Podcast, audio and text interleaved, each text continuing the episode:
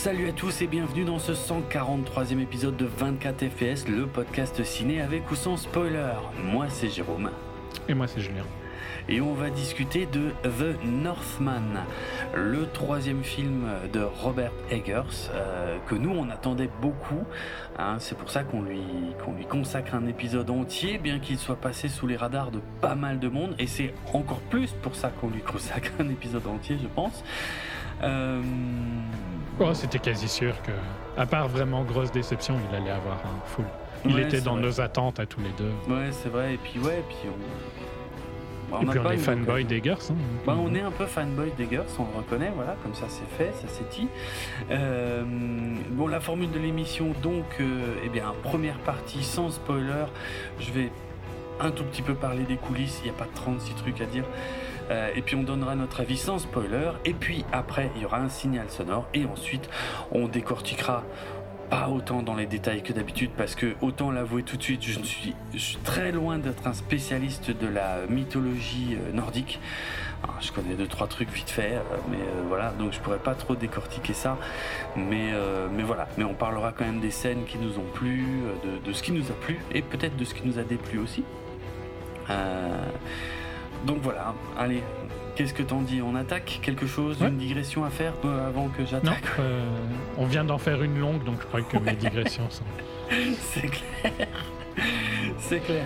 Euh, ouais, bon, donc euh, allez, bah on attaque. Euh, alors, ce film, The Northman, c'est un petit peu euh, l'histoire de la rencontre entre un acteur et un réalisateur qui avait envie de faire la même chose. Euh, et depuis un moment euh, qui avait vraiment vraiment vraiment les mêmes envies. Donc on parle de Alexander Skarsgård, hein, l'acteur principal euh, du film, et euh, donc euh, Robert Eggers. Ah on peut peut-être euh, parler vite fait, représenter vite fait. Robert Eggers vite fait quand même, donc, euh, plus jeune que toi, trois films. Ça pique ça, ouais. Réalisateur euh, actuellement euh, âgé de trente-huit ans, effectivement, euh, d'origine américaine, qui s'est fait remarquer avec The Witch en deux mille quinze. Premier euh, film, quoi.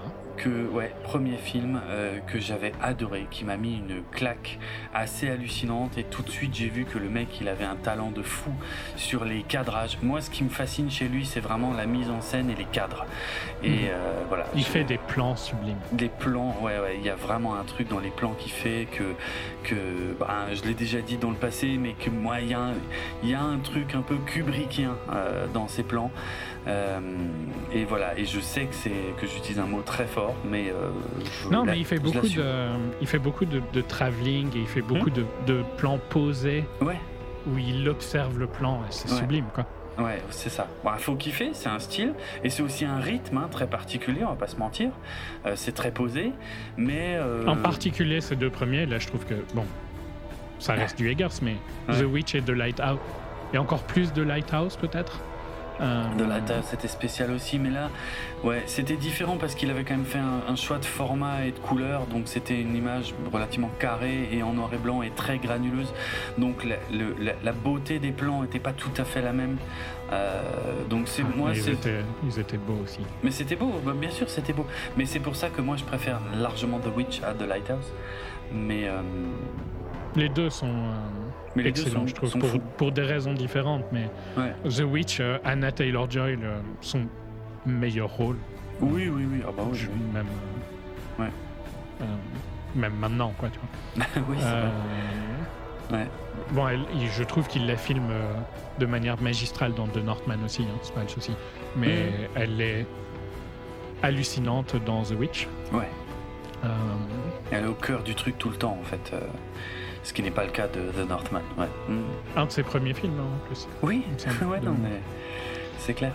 Euh, et ouais, je pense que je... à choisir, je re-regarderai plus The Witch que The Lighthouse. Moi aussi. Mais par contre, je trouve que The Lighthouse doit être vu dans la vie d'un cinéphile, quoi. Mm. Euh, c'est unique. La performance de Dafoe et de Pattinson est incroyable. Ouais, c'est vrai. Dafoe est, bon, Dafoe est incroyable dans The Northman aussi, pour le coup. Mm.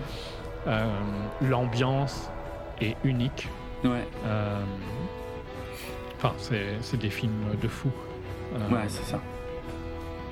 C'est ça. Donc, et ouais. Pour ceux qui connaîtraient vraiment pas son style, il, il a, euh, d'ailleurs, c'est, c'est le cas aussi pour son troisième film. Euh, en fait, il nous, C'est un mec qui va nous décrire, qui va nous montrer beaucoup de scènes euh, de la vie courante, mais de la vie courante d'un, d'un, d'un setting quand même très particulier en général. Hein, euh, dans, dans The Witch, c'était une famille américaine, euh, euh, je sais plus, mais euh, ça se passe il y a... Des puritains.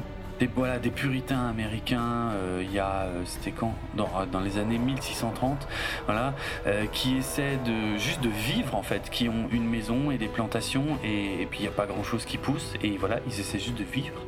Et puis The Lighthouse, c'est l'histoire de deux gardiens de phare, tu vois, c'est, c'est, pas, c'est des trucs très simples et on va nous montrer leur quotidien. C'est, c'est un peu plus, compl- le setting est un peu plus compliqué hein, parce que c'est quand ils ont été bannis de leur communauté et ils essayent de survivre. Oui, dans The Witch, oui, oui, tout à fait. Oui, ils sont, ils sont vraiment livrés à eux-mêmes dans The Witch, c'est vrai. Ouais. Oui, ce sont ils sont gens... bannis de leur colonie, des protestants. Donc les puritains, c'est les protestants qui, ont... ouais. qui sont allés vivre aux États-Unis, mm-hmm. en particulier en Nouvelle-Angleterre. Ouais. Et... et eux, ils sont bannis à cause d'une... d'un conflit. Oui, oui, euh, c'est ça. Ils sont bannis dans la campagne, quoi. Ouais, c'est ça. C'est vrai que c'est souvent l'histoire de gens isolés euh, chez Eggers. Hein. Ouais. On, on est à un endroit bien précis, on suit des gens et on suit leur quotidien et euh, et, et des avec... gens un peu bannis hein, à chaque fois. Ouais, c'est vrai, c'est vrai, des gens un peu bannis en marge de leur de la société. En marge, ouais. Ouais. Parce ouais, que The Lighthouse, sans spoiler, il y a aussi ce sujet-là. Mmh, mmh, exact, euh... exact. Et avec. Toujours des petits éléments un peu fantastiques, euh, ouais. mais, mais pas clairs, tu vois, euh, vraiment non. diffus. Une espèce de vision où c'est du... Genre, un peu comme si on disait du magic realism. Euh, mm. C'est le style de Gabriel Garcia Marquez, et cetera. Mais okay. en sombre, quoi. Ouais.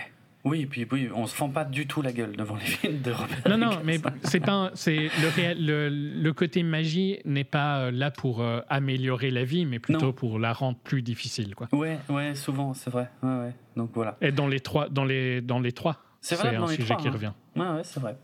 Donc voilà pour son style, parce que euh, effectivement, si euh, The Northman a bénéficié d'une campagne de promo euh, assez euh, assez intéressante, en tout cas, euh, ben j'imagine que beaucoup de gens qui ont été voir The Northman n'avaient probablement pas vu les deux précédents, euh, et que voilà, ça reste un, un cinéaste euh, ouais connu, on va dire des des, des des des cinéphiles un peu puristes ces dernières années, mais pas du grand public, clairement. Il Donc, fait partie des trois qu'on, euh, des trois jeunes euh, oui. qui ont à peu près le même âge, mais euh, oui, oui. Euh, Alex Garland, euh, Ari Aster et lui. Encore plus et proche lui. d'Ari Aster qui est, qui pour mm. le coup lui est même plus jeune que moi. euh, ok. La vache. Mais ouais, Ari Aster et, et Eggers pour moi font vraiment partie du même, de la même euh, génération quoi. Ouais ouais ouais. Clairement. De jeunes réalisateurs. Euh, mm. Mm. Des wonderkids. Ouais, c'est clair. C'est clair. Et c'est marrant que là-dedans, on ne mette pas... Alors, je suis en train de chercher son nom, mais tu sais, le mec qui avait fait The Green Knight, là, il n'y a pas longtemps, euh, il est un peu de la même génération, mais lui, j'arrive pas du tout à accrocher à ce qu'il fait, en fait. Euh, je m'ennuie à crever devant ces films. Euh, Ghost Story et puis euh, Green Knight, euh, pouah, c'était, c'est dur, quoi. Mais pourtant, il... Ça fait plus longtemps qu'il fait des films. Hein. Tu parles ah oui de David Lowery, mais oui, ça fait... David Lowery, voilà, ouais. Il a fait, euh, je sais plus, genre... Euh... huit neuf films. Ah, quand même, ah oui, d'accord. Et surtout, je pense que la grosse différence, c'est que Harry et, et Eggers ont fait des films euh, d'horreur, quoi. Ouais. C'est ce qui n'est pas le cas de Laurie. De Laurie, ouais, d'accord. Euh, je trouve que Garland est plus proche d'eux, mais même mmh. est encore différent aussi. Ouais. Euh, ouais. Ok. Ok, ok. Bon, voilà, mais, mais c'était. Enfin, ouais. C'est, on est fan de. Bon, si vous n'avez pas compris, on est ultra fan de Eggers. Et, Eggers, ouais. Et clairement. le. Ouais. Pour préfacer, euh, donc oui, forcément, The Northman, c'était un film que j'attendais, mais le problème quand tu vas voir un film d'un réalisateur qui n'a fait que des trucs que tu as adorés, et ce sera le, pro- le même problème avec le prochain film de euh, Astor, hein, ouais. euh, c'est que tu ne peux être que dans la peur qui te déçoive. Ouais, c'est sûr, c'est vrai, c'est vrai. Euh, Parce que ça va arriver à un moment ou à un autre. Mmh, ouais. Euh, et... Et puis, est-ce que le prochain film de euh, Robert Eggers euh, commencera encore par The, The Witch, The Lighthouse, The Northman ? Bref, c'est rigolo. Euh, donc, en tout cas, voilà, on, c'était bien de le remettre dans le contexte.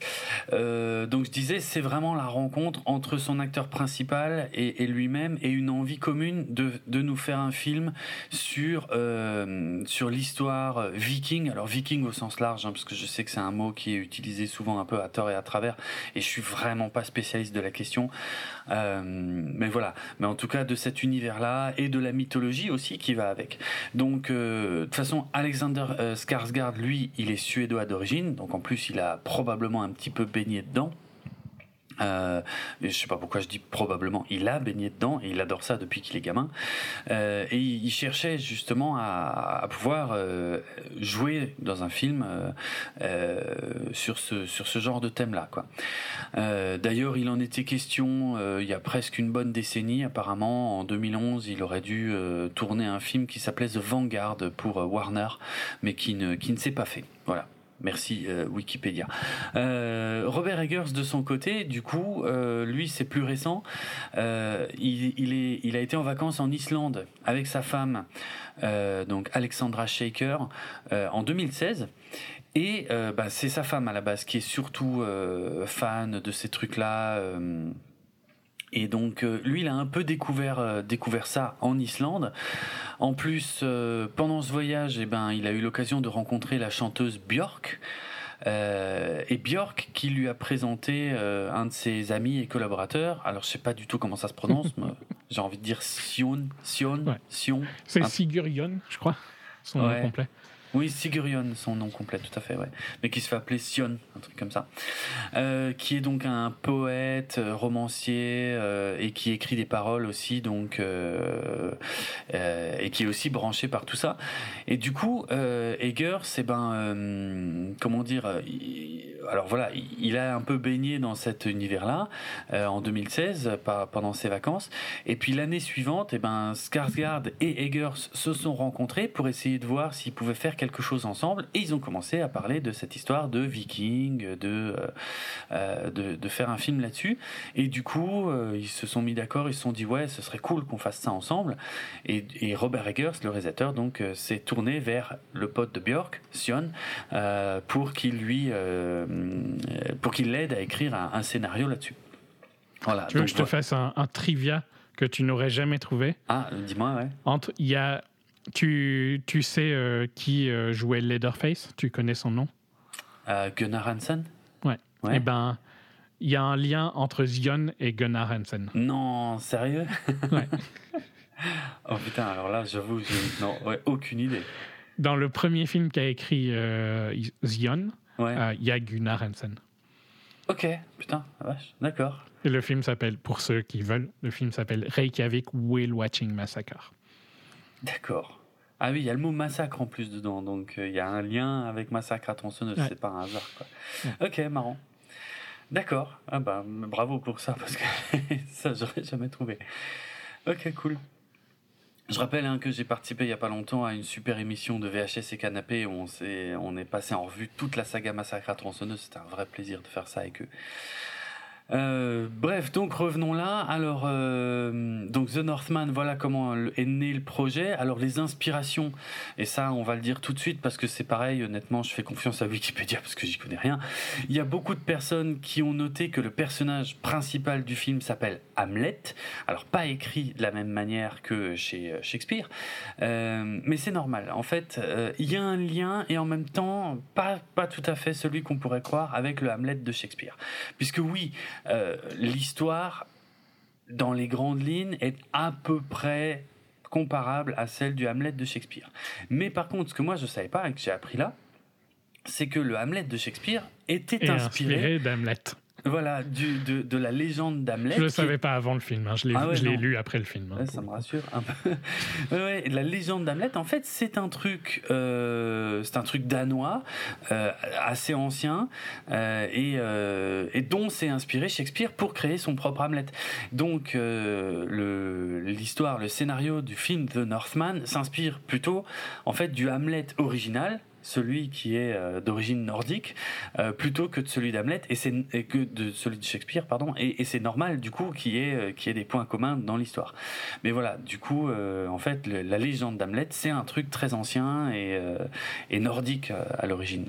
Voilà, après il y a plein d'autres trucs euh, je, je, d'ailleurs euh, je sais pas si je vais tout lire mais voilà, les noms que j'ai sous les yeux sont parfois un peu tordus mais en tout cas il y a, il y a les Eddas qui sont très connus hein, qui sont des euh, des poèmes euh, donc euh, euh, qui racontent beaucoup de choses euh, concernant la, la mythologie nordique de ce que j'en sais.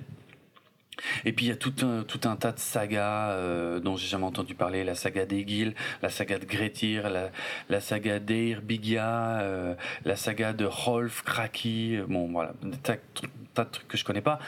Euh, bref, en tout cas, ils se sont beaucoup renseignés, ils se sont beaucoup documentés sur tout ça pour faire un film qui historiquement, d'après ce que j'en sais, et je remercie le docteur Zaius que j'avais pas cité depuis longtemps euh, pour m'avoir un, un, envoyé une vidéo à ce sujet, d'après euh, un historien en tout cas euh, au moins un historien mais probablement plusieurs, euh, le film The Northman est vraiment vraiment réglo en ce qui concerne les vêtements, les décors, euh, les armes, tout ça c'est vraiment, ça colle vraiment avec euh, l'époque utilisée et c'est pas du tout du, du, euh, du viking hollywoodien qui mélange tout et n'importe quoi, quoi. Il y a vraiment une véracité euh, impressionnante dont moi je me rends pas du tout compte, tu vois, j'y connais rien. Non, mais par contre ça paraît juste quand ça tu regardes le juste, film. Ça paraît juste, il y a une authenticité, oui, qui transpire du film et, et qui est réelle a priori, en tout cas. Donc ben, ça c'est clair. Et, c'est, et ça revient au fait que tous ces films, malgré qu'ils ont des côtés euh, euh, fantastiques, mi- fantastiques ou ouais. magiques ou quoi, ouais. restent tellement ancré dans la réalité d'une manière, ah oui. c'est vraiment unique parce que mm. un peu de la même manière que Midsommar, hein, je trouve, arrivait à le faire. Ah oui, c'est vrai, c'est vrai, ouais, exact. Et pareil pour euh, Hereditary. Vraiment mm. des, des côtés où ils sont ancrés dans la réalité, tous leurs films, mm. et ont, ont des moments complètement barrés hein, à côté. Et je okay. trouve que ouais, c'est le, le ouais, c'est ça. Euh, j'ai, j'ai entendu, et je trouve que les gens qui font cette comparaison sont complètement idiots, mais mmh. euh, j'ai entendu des comparaisons avec Gladiator, mais pas du tout, quoi. C'est non. l'opposé de Gladiator. Ouais, ouais, c'est, on est loin de Gladiator, là, je trouve, ouais. Oui, oui. Euh, pour moi, c'est plus. Alors, il y a une influence assumée par Eggers qui est euh, Conan le barbare, et dans l'histoire, c'est pas faux. Il y a des points mmh. communs. Après, dans le style, pas trop. Pas trop. Je vais te... Donc pour moi, son... une de ses inspirations en tant que réalisateur pour ce film-ci, c'est mmh. un de mes réalisateurs clés, et un des réalisateurs que je trouve les plus importants dans l'histoire du cinéma. Ok. Que tu as adoré un de ces films que je t'ai fait regarder. Je suis curieux, j'ai peur en fait, j'ai peur de ce que tu vas me dire. Euh, Tarkovsky. Oh putain. Oui.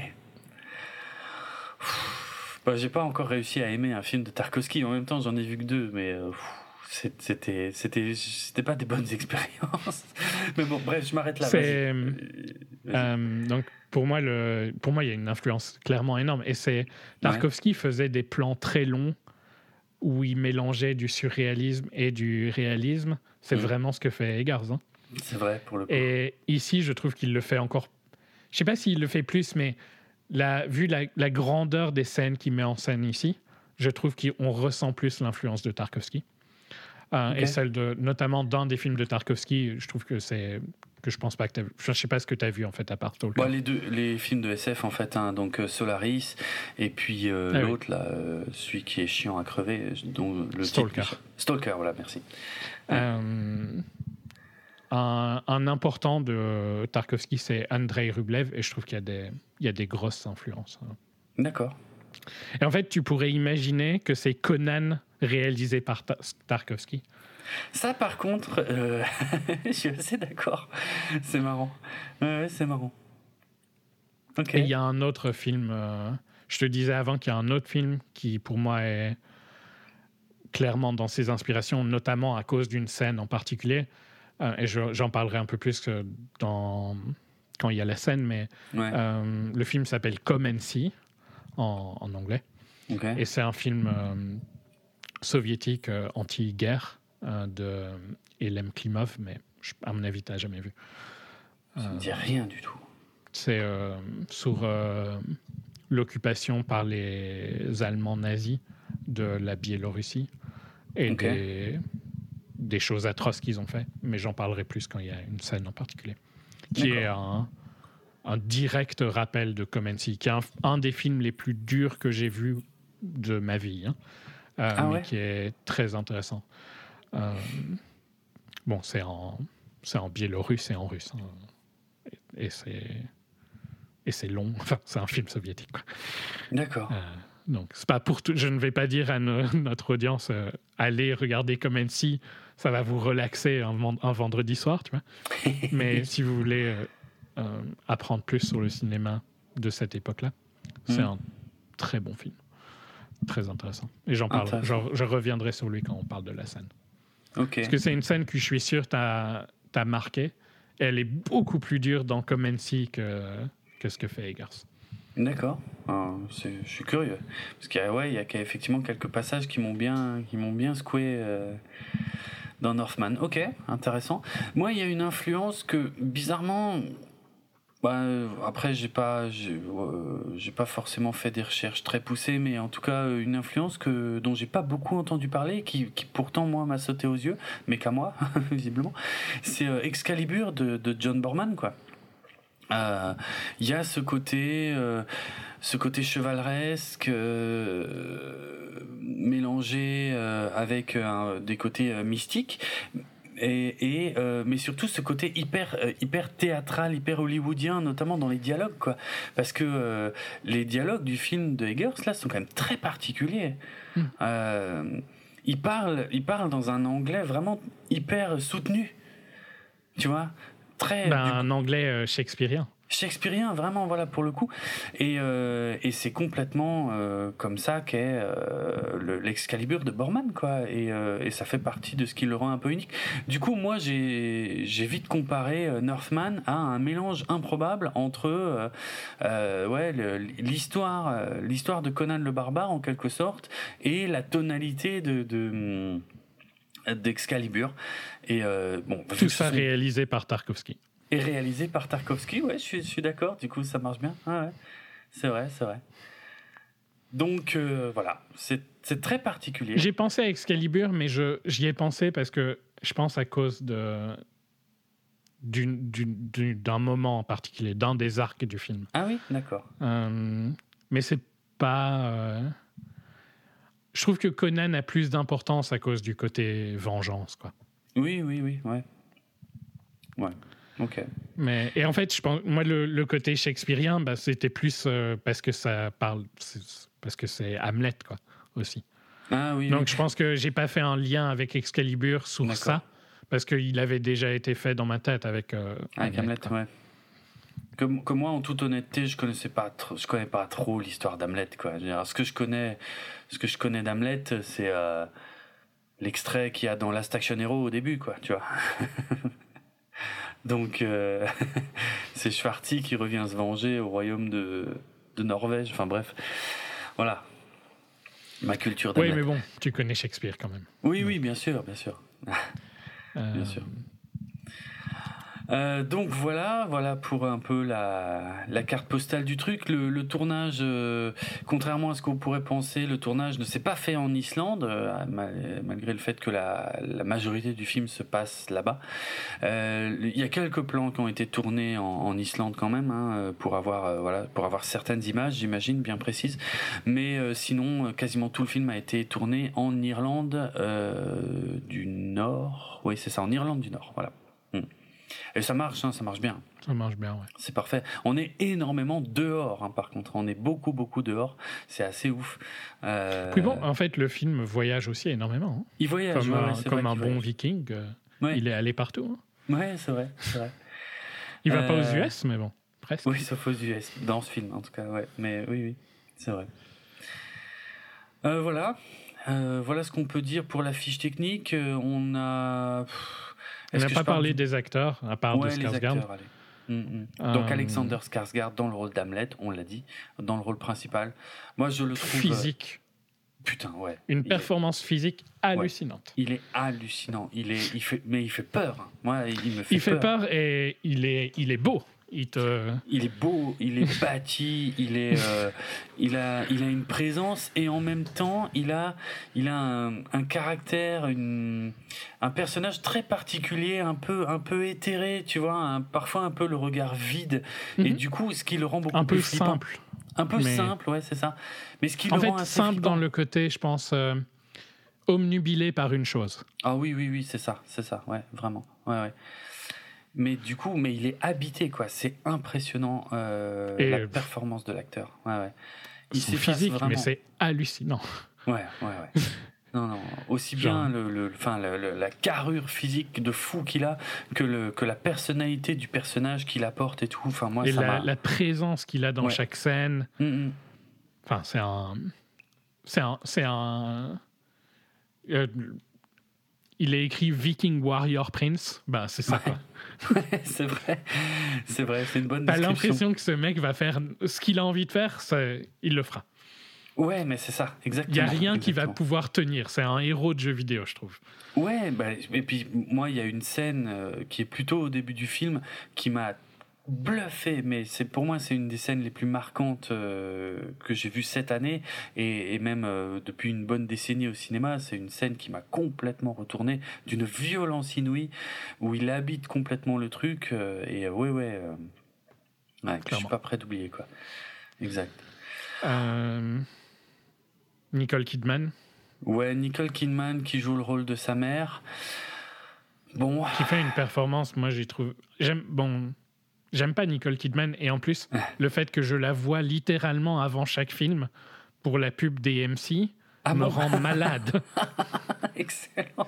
Ah, ça c'est particulier. J'ai vu, je pense que Nicole Kidman est l'actrice que j'ai le plus vue depuis ouais. un an.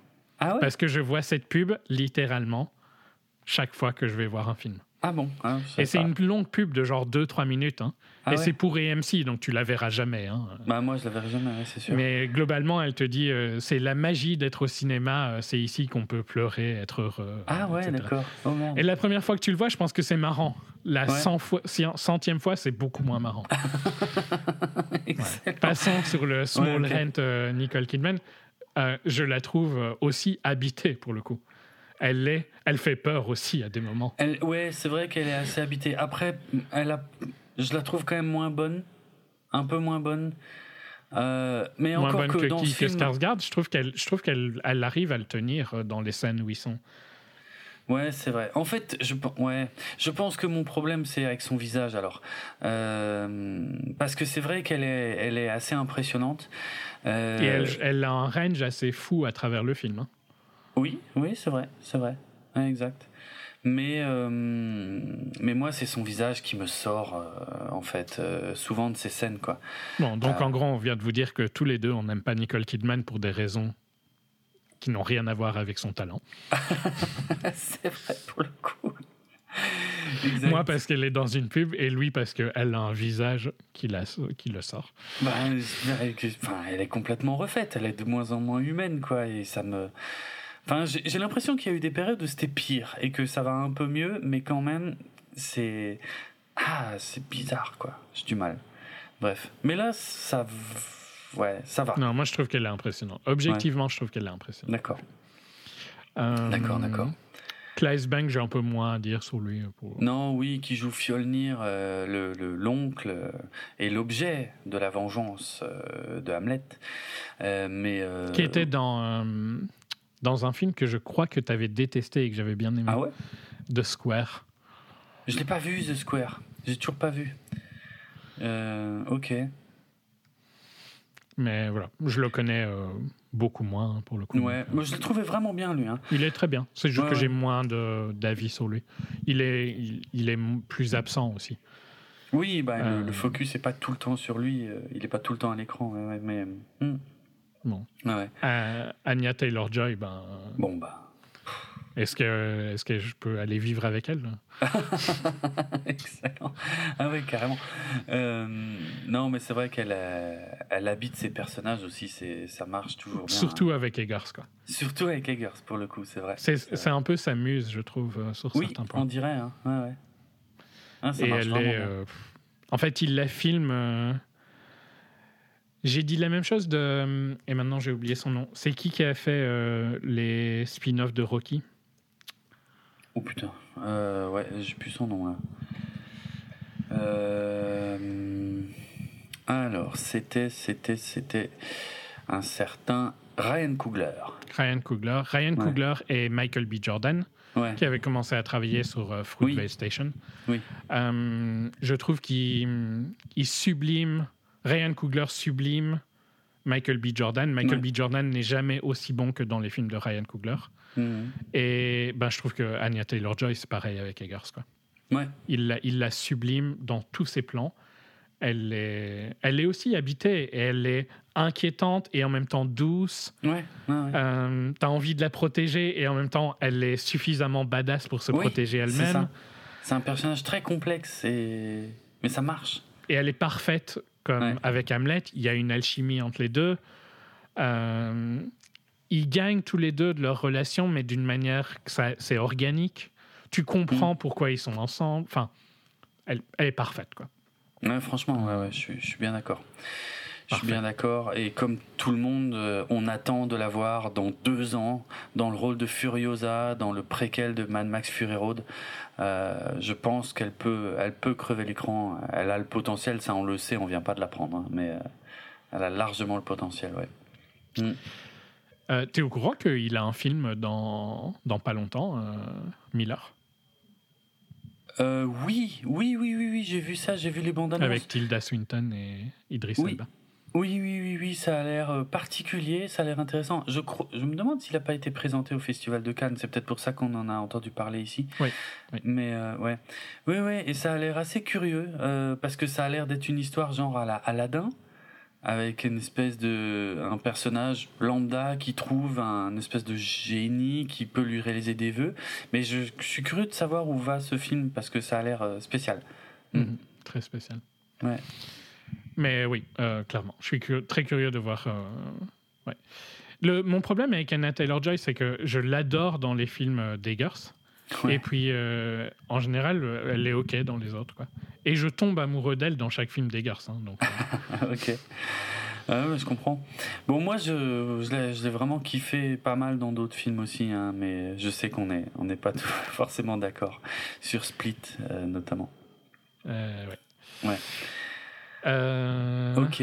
Le reste euh, est, est un Hawk. Euh, oui, il est très bien. Il n'est pas là pendant longtemps. Donc non, il ouais, est ouais. très bien. Il et, est très bien. Et les deux que j'ai envie de dire, c'est, mm. euh, ben, c'est Dafoe qui est hallucinant. Ouais, William Dafoe qui est.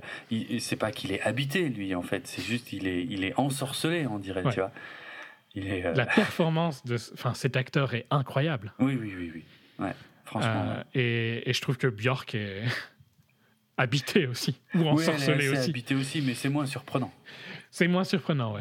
Mais c'est coup. pas surprenant pour Dafoe non plus, hein, je trouve, dans non, un, non, non, dans un sens. Ouais, ouais, c'est vrai. Mais euh, ils sont tous les deux parfaits dans, parfaitement castés, mm. et leur personnage est, est incroyable. Ouais. Euh, les autres, euh, j'ai moins à dire personnellement. Ouais, mais... j'ai moins à dire aussi, c'est pas... Euh, oui, voilà. Oh, la, la Valkyrie, je trouve, a une, un visage... Elle est stylée, ouais. Elle, est, elle euh... reste dans ta tête. Hein. Ouais, c'est ça, exactement. Ouais, ouais, ça te. Oh putain, euh, qu'est-ce que je viens de voir ? Est-ce c'est que pas c'est une Valkyrie censé... du M C U. Hein. Non, rien à voir. Non, non, parce que tu te poses deux secondes la question. Est-ce que c'est quelqu'un de cool ou pas en fait ? Pas sûr. C'est sûr. Inquiétant. C'est... Ouais, elle c'est est ça. inquiétante. C'est très inquiétant et mais de toute façon, Eggers joue beaucoup là-dessus. Hein. Clairement. Il s'éclate avec ça, ça se sent. Euh... Ouais, bon, voilà. Euh, je sais pas qu'est-ce que je peux dire. Euh, la musique, bon, de toute façon, c'est pas. Elle est quand même très présente la musique, hein. Mm-hmm. Euh, et c'est, j'ai l'impression que c'est fait avec des instruments euh, plutôt euh, typiques. Après, j'en ai pas la preuve absolue, mais en tout cas, oui, ce sont des sonorités très. Euh, alors, dans le milieu du métal, on appelle ça du pagan, en fait. C'est, c'est, c'est, euh, c'est vraiment de la pagan music, euh, et c'est ça, oui, c'est des instruments traditionnels du nord de l'Europe, et ça marche, tu vois. Ça rajoute c'est, beaucoup c'est de lourdeur. C'est parfaitement dans l'ambiance. Ouais, ouais, pour l'ambiance, ça marche à mort, et euh, j'ai trouvé la musique vraiment bien. Mais après, moi, j'y, c'est un genre de musique auquel je suis peut-être un peu plus exposé via le métal parce qu'il y a du, il y a pas mal de, de groupes de métal qui s'inspirent de ça ou qui se servent de ce genre d'instrumentation. Mmh. Donc moi j'étais en terrain un peu connu pour ça. Euh, la photo, il retravaille avec le même que sur ouais. The Witch et, et sur The Lighthouse. Et... Mm, mm. C'est difficile sur ce genre de réalisateur de savoir à quel point le réalisateur, euh, vu qu'ils travaillent ensemble depuis leur début, ouais. à quel point est-ce que Eggers euh, a un impact sur la photo euh, ou est-ce que c'est purement son D P? Ouais, c'est vrai, c'est vrai. Il fait un très bon boulot dans tous les cas, c'est sublime. Ouais, c'est magnifique euh, et euh, très euh, désaturé. Hein. Euh, on enlève un peu toutes les couleurs vives, il y en a pas en fait. Tout est, il y a, tout est un peu gris quoi. C'est comme mm-hmm. s'il y avait constamment des nuages dans le ciel en fait. Il fait toujours gris. Ouais. Il y a du Mais rouge marche. à la fin. Qui marche oui, très bien. Oui, oui, du rouge à la fin. Oui, c'est vrai. Mais bon, c'est pas la, c'est, euh... c'est pas le truc principal. Mais oui, c'est vrai, c'est vrai. Mais ça marche super bien parce qu'ils sont tout le temps dehors, quasiment, enfin tellement souvent dehors en fait. Et puis il euh, y a, il y a tout le temps des décors naturels et euh, et euh, beaucoup de verre en fait. Euh... Mais il y a un équilibre quand même, il y a un étalonnage des couleurs qui est super intéressant, qui rend les décors magnifiques, sans en faire des cartes postales en fait, tu vois. Mmh. Euh, donc c'est c'est classe, moi j'aime bien. C'est... Donc voilà, le, euh, on a quoi ? On a un budget qui est estimé entre soixante-dix et quatre-vingt-dix. Qui est quoi ? Qui est faux ? Qui est haut. Qui est haut. Ah, qui est haut. Ah oui, oui, c'est ce que j'allais dire, qui est très haut. Entre soixante-dix et quatre-vingt-dix millions pour Eggers, c'est énorme. C'est, je, j'ai pas les chiffres en tête. C'est des... vingt fois The Witch. Oh putain, d'accord. Et c'est ouais. dix, enfin ouais, c'est huit fois euh, Lighthouse. Ouais, ouais, donc voilà, c'est c'est un très gros budget euh, qui se voit, qui se sent, qui se voit, oh, qui ouais, mérite. Ouais. C'est c'est c'est le budget qu'il fallait. En fait, euh, et ça, on va contrebalancer ça sur le fait que c'est ce que c'est ça qu'un devrait être un film de ce budget-là. Mais oui, exactement. Moi, en fait, déjà, t'as pas besoin de plus d'argent parce que si t'arrives à faire ça avec ça, c'est que t'as mmh. pas besoin de plus d'argent. Et ouais. ce film devrait sauver le cinéma. Ouais, je mais suis d'accord. C'est clairement pas. C'est... Mais le public est trop bête. Donc. Oh putain, t'es plus violent que moi. Moi, je dirais pas qu'il est bête, je dirais qu'il est pas au courant, en fait. Ils ont fait des pubs de malades, hein, quand même. Il y en a eu, il y en a eu. C'est vrai qu'il y a eu pas mal de promos et peu de gens ont été voir le film, en fait. Mm. C'est vraiment dommage. Euh, il, euh, il, euh, comment, il rembourse pas son budget et, euh, et de dans très le monde, loin, hein, je pense. Ouais, non, c'est clair parce que la promo était quand même assez importante. C'est vraiment dommage. Je comprends pas pourquoi. Bon, après, d'une manière générale, les gens vont peu au cinéma euh, depuis quelque temps. Et là, on a, on a, pour moi, on a une vraie proposition alternative qui n'est ni un film français euh, chiant, ni un, ni une comédie débile, ni un blockbuster Marvel. On a un, un vrai, une vraie somme de talent euh, dans un style qui est particulier. Je dis pas le contraire, mais quand même, il y a une vraie proposition de cinéma. Le mot important, le mot clé, c'est cinéma. C'est un film. Ouais, c'est un, un film. film de cinéma. Et c'est pas un per... produit d'entertainment, c'est ah un non, film. Ah non, pas du tout. Ah non, pour le coup, c'est vrai. C'est, c'est vrai. un film mmh. fait par quelqu'un qui a du talent, avec des gens qui mmh. ont du talent, ouais. et qui a quelque chose à dire. C'est pas une, c'est, c'est pas une propriété intellectuelle. Euh... C'est ça, c'est ça. Et les gens, ils vont pas. Et je comprends pas pourquoi, parce que là, il y avait une campagne promo, effectivement. Alors que les gens, ils vont au ciné, vu que un mois après, ils vont voir Top Gun. Six fois par semaine. Donc, euh... ouais, ouais, je pige pas. Je, franchement, je, bien sûr que je m'attends pas à ce qu'ils fassent des scores de malades, mais qu'ils se plantent, ça, j'aurais pas cru. Je pensais vraiment que le grand public allait découvrir Robert Eggers avec ouais, ce film. Aussi. Et c'est pas ce qui s'est passé, et c'est vraiment un rendez-vous manqué. C'est dommage. Clairement.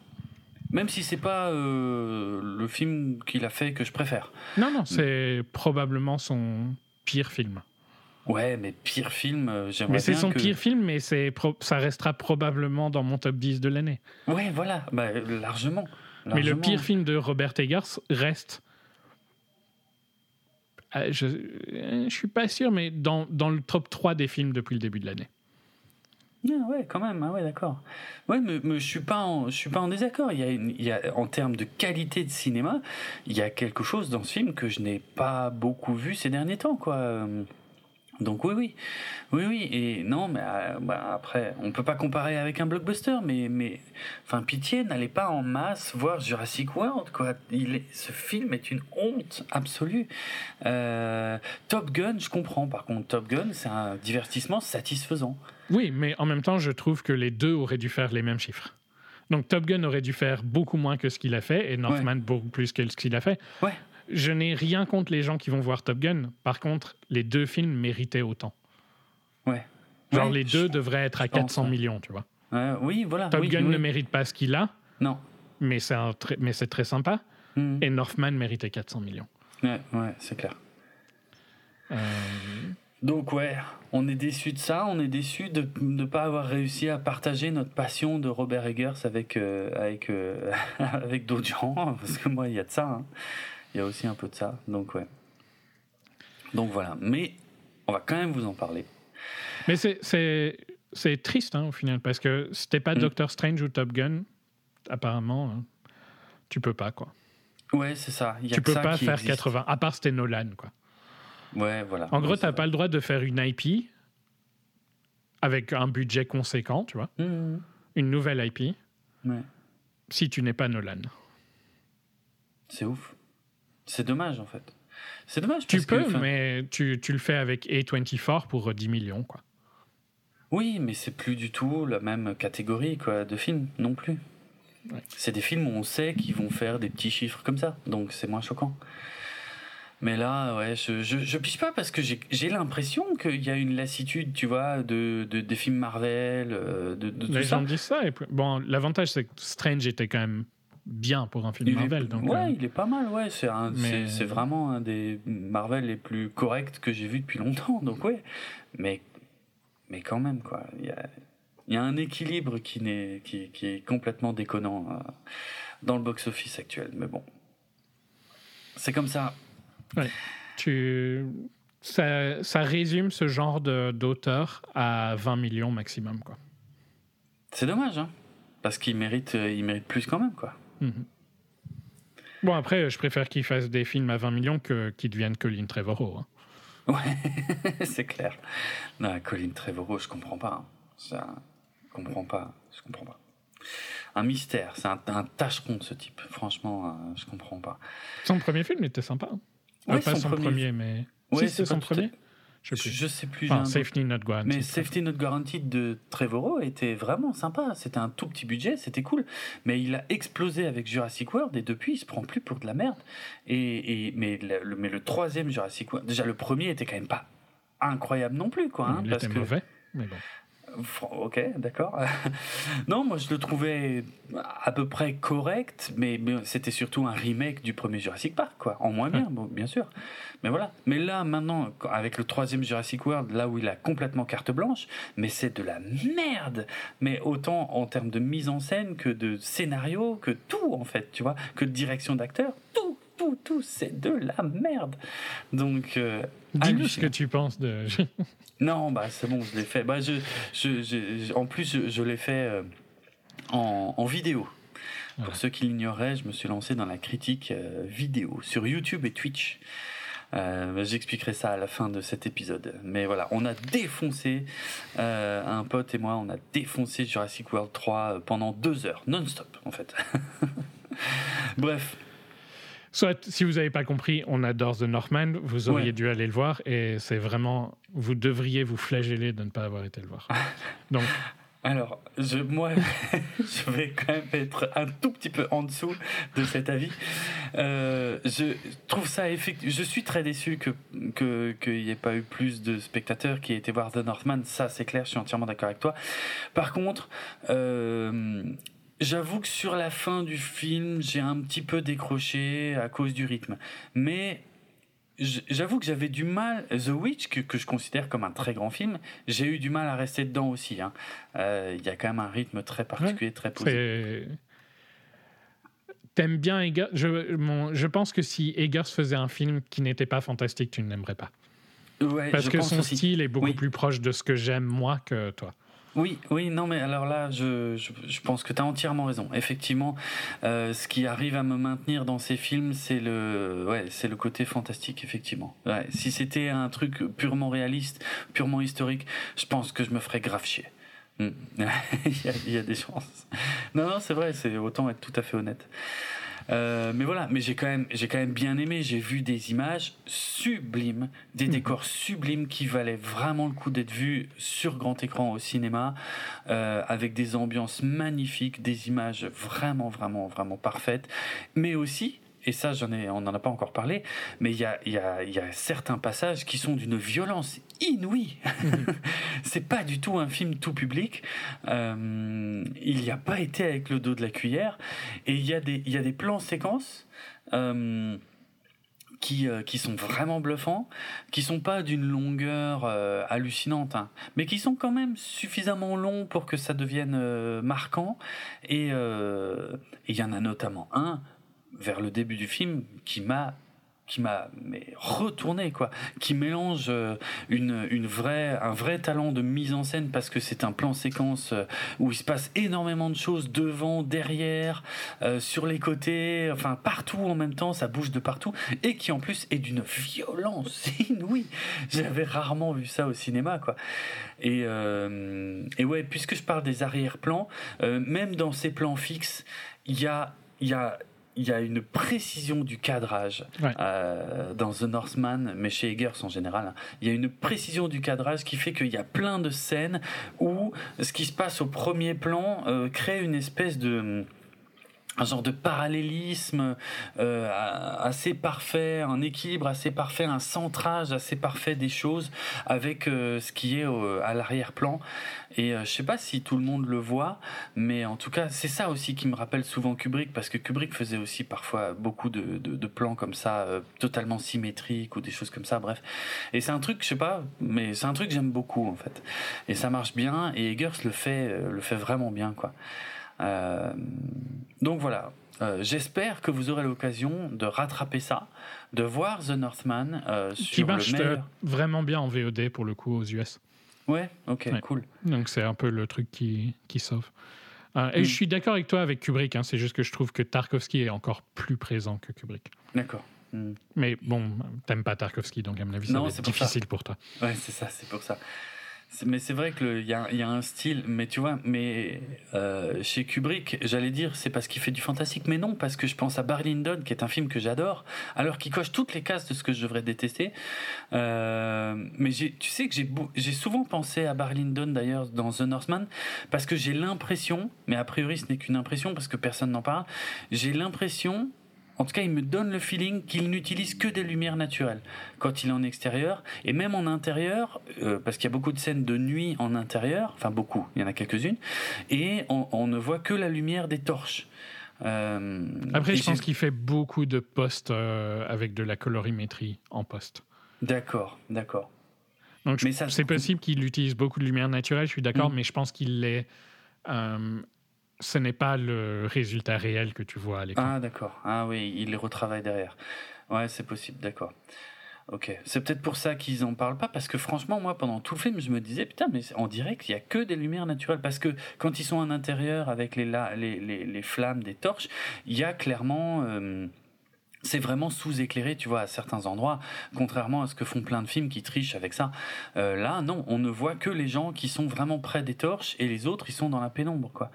Euh, et c'est pas, c'est pas courant euh, dans le cinéma.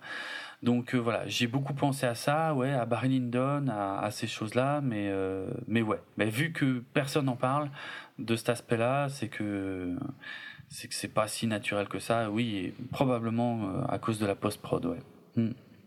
Ok, mais voilà pour notre avis général, donc je pense qu'on va pouvoir passer à la partie avec spoiler, et on va vous raconter le film, et puis nos souvenirs, et puis euh, essayer d'insister. De rien, ça fait un petit temps par contre.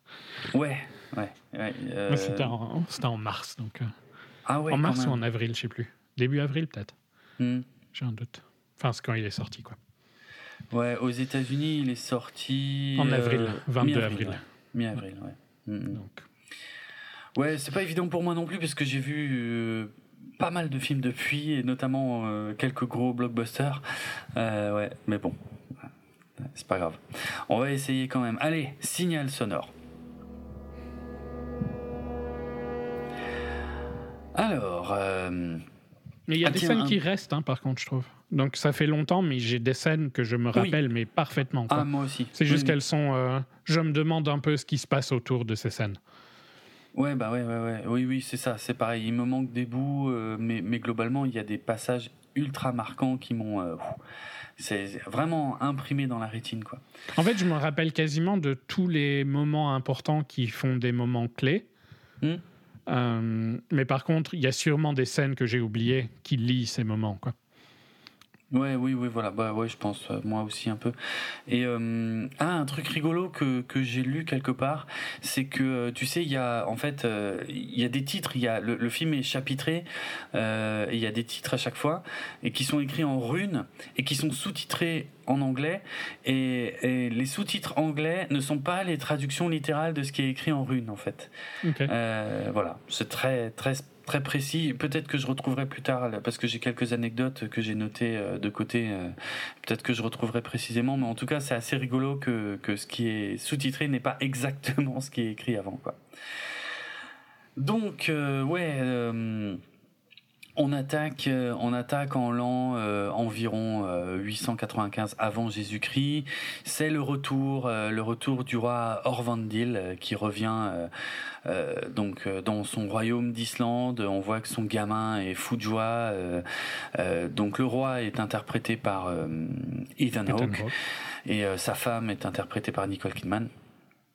Et le gamin, bah, le gamin, c'est le petit Hamlet hein, qui va devenir ensuite le personnage principal du film. Et là, déjà, il y a, enfin, on, on voit toute la richesse du film là. Il y a, il y a, il y a, il y a des petits plans séquences, mais qui, même sans être longs, racontent des tas de choses. Euh, on voit que le, ils reviennent avec des esclaves, des choses comme ça. Et puis il y a, il y a, il y a tout un tas de discussions. Enfin, les retrouvailles, par exemple, avec sa famille, sont hyper froides. Tu vois, euh, notamment avec sa femme. En fait, c'est, c'est marrant parce que sa femme, voilà, il se, ouais, c'est genre euh, euh, bonjour euh, ma chère, euh, bonjour euh, mon époux, euh, alors que je sais pas, il revient euh, après sûrement des mois et des mois d'absence. À part et avec pas... son fils, hein. Avec son fils. Euh... Ouais, avec son fils c'est différent. Avec son fils, on sent qu'ils sont plus proches. Et euh, Et c'est là qu'il y a beaucoup de scènes, en fait, c'est toutes les scènes où euh, ils viennent un peu lui rendre hommage par rapport à son retour, euh, et où il, lui, lui il montre un peu euh, les, les objets qu'il a ramenés, euh, et où on a la présentation aussi de Fjolnir, donc Fjolnir qui est le frère du roi, euh, qui est visiblement, et, a probablement un peu gardé le royaume en l'absence du roi. Euh, mais voilà, on a la présentation de tous les personnages quasiment dès les premières scènes, les personnages principaux. Donc le roi, son frère Fjolnir et puis le gamin quoi. Et euh, bon, comme dit, il y a pas, pas grand... mal de trucs hein, parce qu'ils ont quand même la, mmh. la cérémonie avec euh, avec oui. avec son. C'est comment qu'on appelle ça en, en français ? Je me rappelle plus. Oh, je, je suis pas sûr. C'est d'avoir pas un le... bouffon ?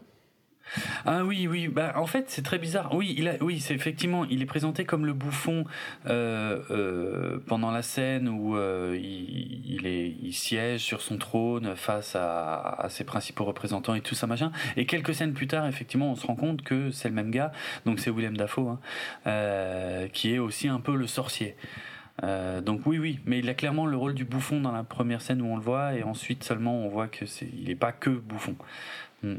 Et cette scène où ils, où ils se mettent à crier et tout ça, elle est aussi intense hein, déjà. Elle est dingue, elle est dingue. Ils sont dans une espèce de grotte complètement à poil, à quatre pattes, en train d'aboyer comme des chiens et... Euh Et euh, ouais ouais c'est très particulier. Euh, on a clairement le père, le roi qui a l'air d'avoir l'habitude de faire ce truc-là.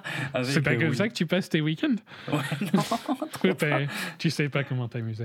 Avec le sorcier effectivement. Et mais le gamin il hallucine. Mais par contre il joue le jeu tu vois. Il suit vraiment son père. Ça a l'air important tu vois. Ça a l'air lourd de sens ce qu'ils sont en train de faire. Et euh, et euh, ouais c'est une ouais c'est une cérémonie quoi c'est un truc rituel je sais, on n'a pas vraiment l'explication mais euh, mais ça nous montre un peu le lien aussi entre le gamin et, et, et son père et puis l'importance que va avoir le gamin le courage du gamin aussi mm-hmm. mais c'est une scène très particulière hein, de les voir vraiment complètement nus euh, au sol à quatre pattes en train d'aboyer euh, ça dure un moment en plus quoi. Ouais c'est... C'est, c'est mais c'est important, ça met en place qui oui. est euh, qui est Hamlet. Oui, c'est ça, c'est ça. Euh, ouais, c'est un peu, c'est un peu un espèce de passage en fait, euh, une sorte de passage à l'ère adulte, en, à l'âge adulte, on dirait presque, tu vois. Ouais, bah c'est clairement ça, je pense. Ouais, hein, ouais, ouais, ça a l'air d'être ça. Mais c'est vrai, c'est super important. Et puis William Dafoe est habité, ouais. Vraiment. On dirait qu'il vient vraiment de, de, de là, quoi, tu vois. Qui, qui... Ah, lui, il a pris, euh, il a pris, euh, il a pris ce qu'il concoctait, à mon avis. Ah oui, oui, oui, il y a moyen. Euh... Ah, c'est, c'est vraiment euh... particulier, mais c'est classe. Mais après, voilà, c'est un film, que, qu'on soit clair, c'est un film qui est aussi quand même très, très, très visuel. Donc, on va avoir du mal à raconter l'intensité de certaines scènes parce que euh, il faut le voir. Il faut vraiment le voir. C'est, c'est une vraie expérience visuelle. Euh, quand on raconte ce qui se passe, nous, oui, bon, c'est assez basique, euh, mais faut le voir, quoi. Faut vraiment le voir. Euh, c'est, c'est vraiment très fortement basé sur euh, ce que tu vois à l'écran. Ah oui, oui. Il y a pas. Euh... Et d'ailleurs, c'est probablement la raison pour laquelle ce serait jamais mon film préféré de l'année. Tu vois, que ce serait un film de top cinq plutôt que mon mmh. préféré, parce mmh. que c'est pas, il y a pas assez de dialogue et tout ça. Ouais, ouais. ouais c'est, c'est pas vrai. un film. Euh... Ouais, c'est un film. Sur certains points, ça, je pourrais dire la même chose de Mad Max. Hein. oui. Mais... Oui, mais ouais, mais, mais là c'est différent. Là, on, on a vraiment de très très longs passages où euh, c'est très contemplatif. C'est, voilà, c'est très contemplatif. Et il faut avoir envie aussi d'apprécier ça. Et ça marche bien. Euh, Quand tu, ça marche parce bien. qu'il le fait bien aussi. Parce, parce qu'il, qu'il, qu'il est. Ouais. Voilà. C'est hyper ah. soigné. Et puis on a, euh, voilà, en fait, on, on, on a des choses un peu surprenantes. Le film, la scène d'ouverture du film, c'est une espèce de prière. Euh, euh, je sais plus si c'est une prière à la Valkyrie ou je ne sais quoi. Euh, et de temps en temps, le film nous montre aussi des choses qu'on comprend pas tout de suite. Par mmh. exemple, à l'issue de la cérémonie dont on vient de parler, on a une espèce de scène très bizarre qui nous montre un arbre géant, un, littéralement un arbre généalogique, mais au sens propre. C'est-à-dire que c'est un arbre où il y a des gens dessus. Euh, un peu plus ou moins suspendu aux branches et on, et on comprend en fait que c'est un peu la famille, euh, on voit, on finit par voir le roi et au-dessus du roi on voit le jeune prince euh, qui est en habit, euh, en armure en fait, et on voit qu'il est, il est vraiment, sa destinée c'est d'être, euh, de devenir le prince régnant et tout ça, voilà. Mais c'est, c'est, c'est très bizarre quand on voit ça parce que il y a plus, enfin il y a un décor très irréel derrière cet arbre et tout, enfin c'est, c'est, c'est vraiment particulier quoi, voilà. Bref, euh, et ça, ça va revenir plusieurs fois en fait, cette vision de l'arbre. Et je me, je sais pas si je dois me risquer à dire que c'est Yggdrasil parce que je sais qu'il y a un arbre mythologique nordique qui s'appelle Yggdrasil, mais est-ce que c'est celui-là ? J'en sais rien. Donc je préfère pas dire de conneries. Euh, en tout cas, quand ils ressortent de là, euh, le père et le fils, ils sont attaqués par euh, par une troupe de. Alors on sait pas trop au début, et puis on, on se rend vite compte parce que le, le père se prend des flèches hein, en plein dans le corps assez rapidement, euh, et on se rend compte qu'en fait c'est le frère, c'est Fjolnir qui vient euh, qui vient tuer le roi. Euh, je sais plus trop s'il y a vraiment des des, des explications, mais bon, euh, voilà. Euh, alors le roi qui en vrai viking euh, dit euh, vas-y tue-moi euh, euh, bref euh, le mec il se démonte jamais, enfin il se démonte, ces mecs là ne se démontent jamais, c'est ouais. hallucinant. C'est des vrais hommes comme il ouais, fallait putain. les faire à l'ancienne. Ouais, à l'ancienne comme tu dis. Ouais ouais donc voilà. Donc, donc si vous euh... ressemblez à Alexander Skarsgård dans le film vous avez le droit de dire ça. Ouais je pense. Effectivement. Effectivement ouais putain hallucinant. En tout cas là, bon bah voilà, il n'y a pas de suspense trop long. Euh, le frère veut prendre la place du roi, euh, il décapite le roi. Euh, le, le gamin a juste eu le temps d'aller courir se cacher derrière une grosse pierre, mais euh, voilà. Et puis les mecs crient vive le roi dès que Fjolnir a décapité euh, le roi euh, Örvandil. Et, et puis ils donnent très rapidement l'ordre d'aller tuer le gamin quoi. Mm-hmm. Et là le gamin il comprend oh merde. Et bah oui en même merde. temps. C'est logique, quoi. Le mec, il protège, euh, voilà, sa destinée, tout ça. Enfin, le nouveau roi, on va dire. Et donc, il envoie tous ses hommes euh, chasser le gamin. Et euh, on voit que le gamin, il est malin, il s'est caché. Et on se dit, ah, il va, il va s'en sortir. Alors, il n'y a pas trop de mystère qu'il va s'en sortir, parce que c'est un peu le personnage principal. Et puis, mais, euh, mais c'est violent quand même. Hein. Mais c'est super violent quand même, parce qu'en fait, il y a un mec qui lui tombe dessus. Euh, et c'est là qu'il lui, c'est là qu'il lui coupe le nez avec la hache. Ouais. C'est là, hein, je crois. Ouais. Putain, et là, tu dis, waouh, attends, je viens de voir quoi ? Ouais. J'ai vraiment vu ça. Et il lui coupe le nez sec. Hein. Mais vraiment, voilà, et tu le vois, et en gros plan, quoi. Ouais. Et, et tu euh, le reverras plus tard, de toute façon. Et en plus, ce, ce mec-là, on va beaucoup le revoir. Ouais, ouais, c'est, c'est hallucinant, quoi. Ouais, ouais. Et, et gamin... un nez, c'est important, hein, sur un visage. Ben, ça se voit pas mal, ouais, ouais, c'est clair. C'est, c'est très bizarre, un visage sans nez. Hein. Ouais, c'est particulier, ouais, c'est clair. Non, mais c'est... Euh, là, tu, tu... En fait, c'est marrant parce que la scène est déjà sérieuse avant ça, tu vois. C'est mmh. dramatique, ce qui se joue. Mais je pense qu'une fois qu'il coupe le nez du gars, waouh, tu te dis, oh putain, ça rigole pas du tout, en fait. Putain, c'est super bourrin, quoi. Et, et puis, euh... il, s'en, il s'enfuit et, ouais. et, et il fait son mantra euh, « I will kill you uh, »,« Violnir, I will avenge you, mother ». Oui, c'est vrai, c'est vrai, il y, y a ça. « I will Alors, avenge bon... you, father, I will save you, mother ». Ouais. Je crois ouais, que c'est ça. « I will kill you, Violnir ». Ouais, il se répète ça en boucle. Bon, pour le coup, ça, ça fait un peu Game of Thrones, ça va rappeler Game of Thrones à plein de gens, parce que Arya répétait aussi comme ça ouais, un peu les, les noms des gens. C'est les gens qui n'ont pas de goût et qui vont regarder Game of Thrones plutôt que The Northman. Mais putain, Game of Thrones, c'était bien. Ah ouais, ouais la dernière saison aussi ? Mais pas la dernière saison, mais putain, n'utilise pas l'argument le plus facile, espèce de salopard. Aïe, aïe, aïe. C'est pas cool. Game of Thrones était une grande série, c'est pas parce que la dernière était ratée que le reste était pas bien. Plus personne n'en euh, parle. Hein. Moi, je pense que c'était euh, une hallucination euh, collective, que c'était quoi. Bien.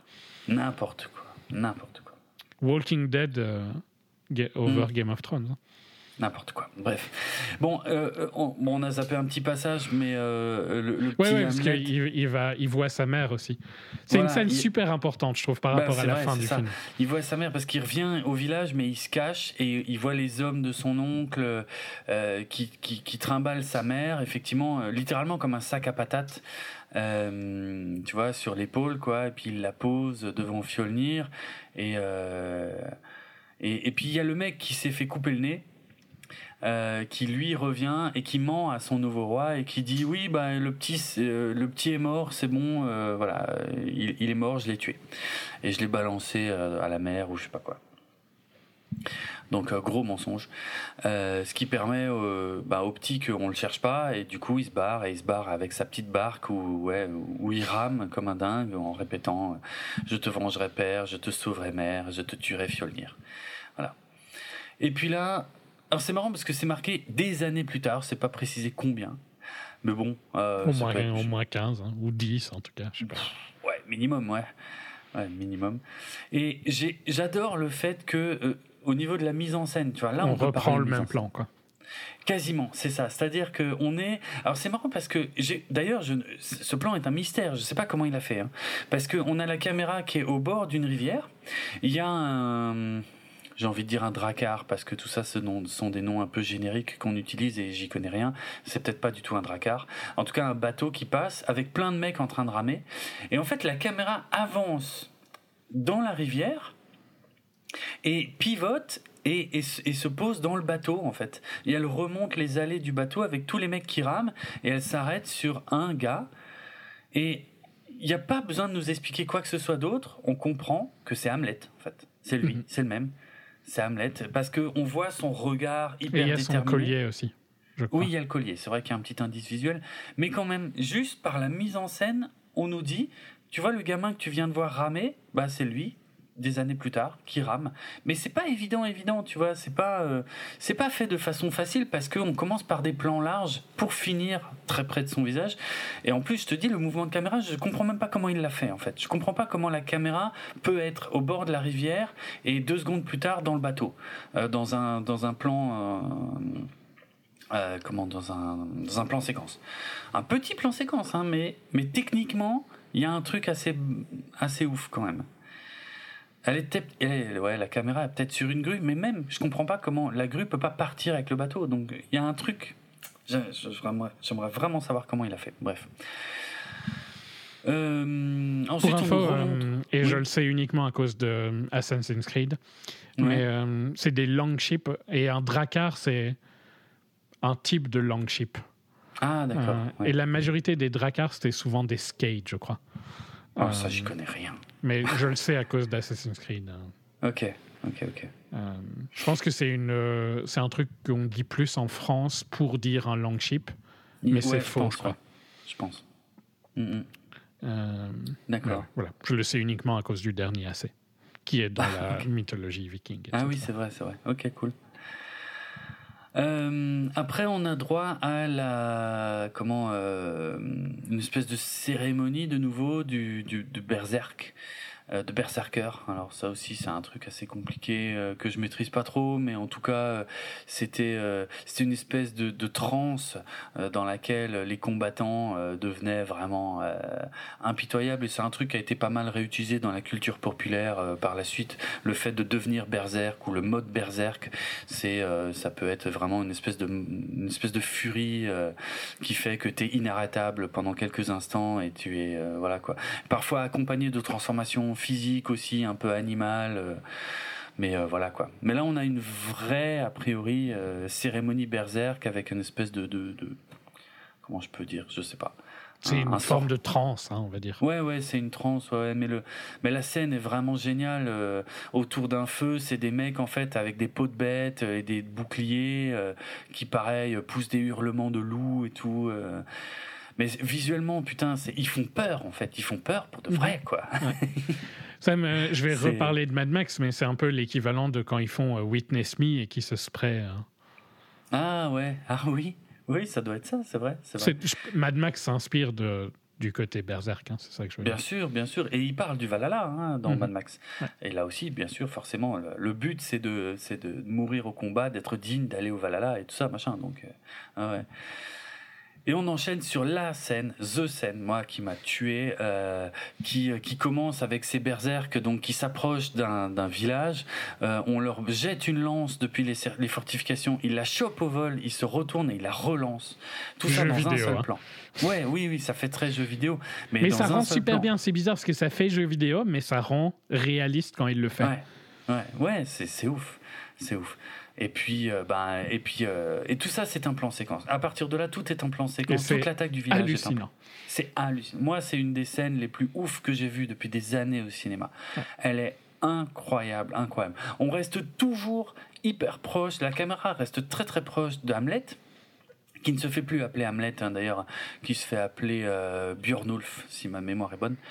Euh, mais euh, la caméra reste très proche de lui et c'est là que c'est hallucinant en termes de mise en scène où il faut, lui est impressionnant et lui va faire des trucs de fou, mais il faut regarder partout. Il se passe des trucs derrière, il se passe des trucs sur les côtés, il se passe des trucs vraiment dans tous les sens et c'est d'une et brutalité. C'est ouais. C'est... Oh putain, je comprends que c'est une période où les Vikings étaient craints, tu vois.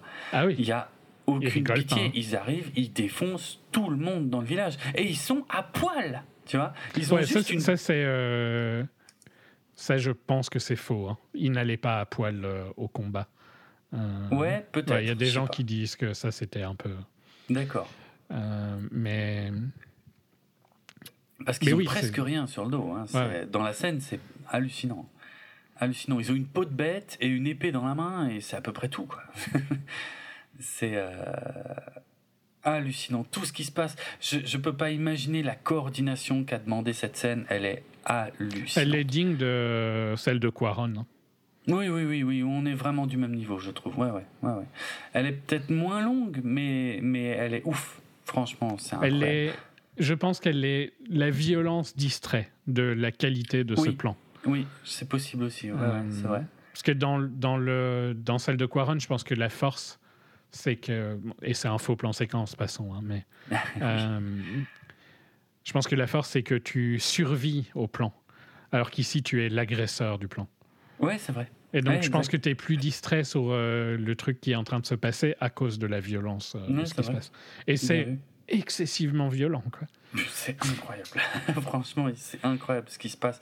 Et puis tu comprends parce qu'après, mais il y a, y a un deuxième plan séquence qui est euh, après la bataille en fait, quand ils font un peu le tri, euh, quand ils achèvent euh, les, les les quelques survivants, quand tu vois que il euh, y a clairement euh, des des baraquements où il euh, y a des femmes qui se font violer euh, en série, euh, que ils commencent à attacher ensemble tous les gens qui euh, qu'ils emmènent comme esclaves. Enfin, il se passe énormément de choses partout. C'est ici qu'il y a la scène qui est euh, en hommage à Come and See, c'est quand ils ah, mettent oui. feu à la, oui. à la grange. À la grange où il y a plein de gens dedans. Super dur, hein, de base. C'est, ouais, c'est, ouais, non, c'est d'une, c'est, c'est d'une cruauté hallucinante. Voilà. Ouais. Et ouais. donc, il euh, y a une scène dans Come and See où ah, ouais. euh, des nazis font ça. Ah, euh, ouais. Et, mais c'est, et c'est, c'était ce qu'ils faisaient vraiment, hein, pour le coup. D'accord. Euh, et en fait, Come and See, ça suit un jeune. Euh, et c'était un super jeune acteur en plus à l'époque. Euh, je pense qu'il avait euh, dix ans ou douze ans, un truc comme ça. Euh, et donc, on suit un enfant qui veut rejoindre euh, l'armée. Mmh. Euh, sa mère et sa, euh, sa soeur. Sa mère ne veut pas du tout qu'il, euh, qu'il, qu'il parte, mais c'est son. C'est son rêve, en gros, tu vois, d'aller défendre la patrie. Mmh. Euh, et, et il rejoint la résistance biélorusse D'accord. Euh, pour se défendre des nazis qui occupent le pays. Mmh. Et euh, ouais, il y a des scènes vraiment super dures. Et t'es toujours sur le point de vue d'un enfant, en plus, tu vois. Donc, euh, ouais. Euh, et cette scène-là... Euh, Cette scène-là, c'est... si t'as vu Come and See, c'est impossible de pas penser qu'il l'a fait pour ça, quoi. Euh, ouais, ok, ouais. C'est la même structure euh, de la scène, et cetera. Mmh, d'accord. Euh... Je savais pas. Ouais, ben c'est. Je pense que c'est un film qui a un petit peu une resurgence parce que je le, j'en ai, j'en ai, j'ai vu pas mal de youtubeurs en parler mmh. euh, dans les deux, trois dernières années. Donc moi, j'ai vu ça quand j'étais, quand j'étudiais le cinéma. Hein. Euh, d'accord. Ça faisait d'accord, partie d'accord. des films soviétiques euh, que j'avais vus. Euh, mais c'était marrant de le voir euh, là. Euh, ouais. Euh, ouais. C'est considéré comme un des meilleurs films de tous les temps. Hein. Donc, ah ouais, tu okay. peux. Mais de nouveau, je peux pas le conseiller à tout le monde. C'est super ouais. dur. Euh, J'imagine. Et il y a des côtés, euh, et je pense que en dehors de cette scène-là, il y a des côtés où il mélange du surréalisme. Et de mmh. l'hyper-réalisme, et c'est un peu ce que fait Eggers aussi. Donc, il euh, y a des côtés poétiques euh, et tout ça. Donc, euh, okay. euh, c'est intéressant. Mais voilà, c'est cette euh, scène de la grange que j'ai trouvée choquante hein, quand j'ai vu le film. Ouais, parce bah que oui, le reste est classique, et ouais. ça, c'est pousser le vice un cran plus haut, je trouve. Moi, oh, ben, je comprends. ouais, c'est clair. C'est clair. Parce qu'ils mettent les enfants, enfin, il y a... Oui, oui, oui, oui. Oui, et puis comme, comme c'est un plan séquence, c'est d'autant plus marquant parce qu'on voit, ils mettent les gens dedans, ils ferment la porte et ils mettent, et le, ils feu. mettent le feu. Je veux dire, c'est un plan. Euh, du coup, pour nous, spectateurs, enfin moi aussi, pareil, je me dis, mais attends, attends, attends, il se passe quoi là ? Ils ont fait comment ? Enfin bon, c'est, c'est moins dur à faire en fait. Euh, ouais, mais c'est... Euh, les autres trucs. Pas, ouais. Mais c'est marquant quand même, tu vois.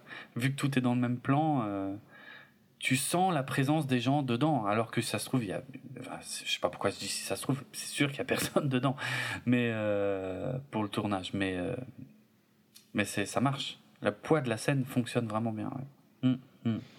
On n'a pas dit, mais tout ça se passe. Il a, euh, juste, euh, oui. il avait quatorze ans l'acteur et hum, qui a dans Come and See, ouais. et euh, ils étaient suffisamment tarés pour euh, tirer à balles réelles, et cetera pendant le tournage. Oh putain, sérieux ? Avec des vrais costumes nazis, et cetera. Ah ouais ? Il a été traumatisé, le gosse. Bah, je comprends. Ça a l'air particulier, la vache. Euh, je crois qu'il a plus fait de films pendant une ou deux décennies, un truc comme ça. Et puis, il a, ah ouais. il a re, refait des trucs. Ah, vache. Ok. Donc, euh, ouais, juste euh, pour euh, background. Je, je, je savais qu'il était jeune, mais je viens de relire qu'il avait quatorze ans. D'accord, ouais, je sais pas. Putain. Euh, voilà. Mais ouais, cette séquence m'a, pff, m'a bien, bien pris par les tripes, quoi. C'est, euh, D'accord. De, pas, pas dans Come and See, hein, dans, dans Northman. Dans Come and See aussi, mais dans Northman, mm-hmm. je trouve que toute la séquence de la bataille, est, c'est la scène du film, en fait, avec la scène de fin qui, je trouve, ouais. est impressionnante. Mais Non, c'est pas la scène du film pour toi? Ah si, bah moi c'est toute l'attaque du village et, et plus effectivement à la fin euh, ce, ce truc-là. Oui, oui, pour moi c'est la meilleure scène du film. Ça, je suis entièrement d'accord. C'est le meilleur passage. C'est un peu, ouais, ça fait partie des rares défauts, des rares choses que j'ai à, à reprocher à ce film, c'est que euh, à la fin il y a jamais rien qui remonte à ce niveau-là. Je, je trouve que, et je vais faire un saut vraiment en avant, mais je trouve qu'à un moment quand il torture le village. Mmh. Et qui fait un peu comme des différentes plagues, je ne sais plus comment on dit, en... les, les... Ah, les fléaux, non, ouais, pas les... les fléaux. Oui, c'est ça, non? Ouais, les sept plaies d'Égypte ou les trucs comme ça, c'est ça, non hein? Ouais, c'est ça que, ça, que je veux ça dire. Que tu fais référence, ouais. Oui, les fléaux, les plaies, euh... oui, oui. Je trouve que cette séquence-là est vraiment sympa aussi, différente, tu vois, mais la manière dont il torture le village est aussi particulièrement impressionnante, je trouve. Ouais. Mais purement d'un point de vue visuel... Toute la, l'attaque du village et les plans séquences est incroyable. Hallucinant. Hallucinant. La toute dernière scène sur euh, le volcan est aussi incroyable pour des, mmh. des autres raisons, mais, oui, oui. mais je suis d'accord qu'entre les deux, il n'y a pas une scène visuellement aussi fou. Euh, ouais, il manque ça. Et il y a, y a une bonne heure, je pense, entre les deux. Bah ouais, c'est ça. Ouais. Et, et c'est ça qui m'a un peu déçu sur la fin, c'est que même si la dernière scène est assez marquante, euh... C'est euh, ouais, c'est euh, c'est pas à ce niveau-là. C'est il manque il manque un truc, il manque un truc. Mm. Mais bon. Euh, ok. Il a une euh, vision, hein, il me semble, qui. Alors va... c'est, voilà, c'est là, c'est le, le soir après cette bataille et on, on sent, on voit qu'il y a un changement de colorimétrie en fait dans le film parce que ok c'est sombre, ok il y a pas beaucoup de lumière, euh, mais on, on on on sent aussi que l'image elle est passée en un, un espèce de noir et blanc. Enfin, c'est sombre, c'est pas sombre à la Game of Thrones où je ne sais pas régler la colorimétrie. Ah, oh, c'est pas vrai. Oui, oh, c'était une scène sur toute la série. Non, non, il y en avait plusieurs. Il y avait beaucoup de séries qui, à ce moment-là, pensaient que tu pouvais faire euh, des scènes beaucoup trop sombres. Ouais, c'est vrai, par contre. Il y, y a plein de gens qui se pensaient être au cinéma et qui faisaient des, des séries. Oui, c'est Game of Thrones, oui. Y compris. Il y a eu ce problème. Il y a eu ce problème, c'est, c'est, c'est sombre, mais lisible. Bah là, veux... c'est lisible, oui, bien sûr. C'est oui, ça oui. que je, veux, je voulais dire ah, dans mon troll, c'est que ça reste lisible tout le tout le. Tout à fait. Tout à fait. Euh...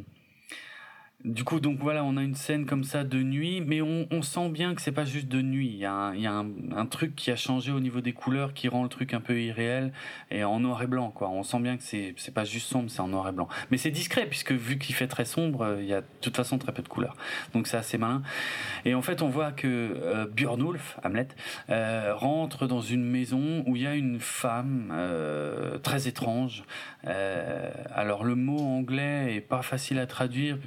Je sais pas trop, euh, je sais pas s'il y a une traduction, j'ai pas cherché, mais euh, une genre de voyante quoi. Mais euh, je sais pas si c'est le bon, euh, si c'est la bonne. Euh, prophétesse, comment, euh, je dirais. Prophétesse, eh, bien vu, c'est beaucoup plus juste. Ouais, exact. Prophétesse, c'est, c'est assez parfait. Ouais. Euh, alors je pense que tout le monde a reconnu Björk dans la scène, hein, euh, son visage et sa voix, clairement, on la reconnaît quand même assez bien. Et, euh, et en fait, elle lui parle, elle lui parle, bah, elle lui dit qu'il est le prince Hamlet, elle lui dit qu'il est devenu une bête, euh, euh, mais ouais, je sais plus, je crois qu'elle lui dit, rappelle-toi le serment que tu as fait, un truc comme ça, quoi. Et euh, voilà, et il faut, bon, après c'est des, c'est des paroles très mystiques, mais en gros que euh, tu as fait un serment, un serment de vengeance, et que et que tout ça se finira au sommet d'une montagne noire où il y aura des gerbes de, de, bah, on comprend hein, que c'est probablement un, un volcan.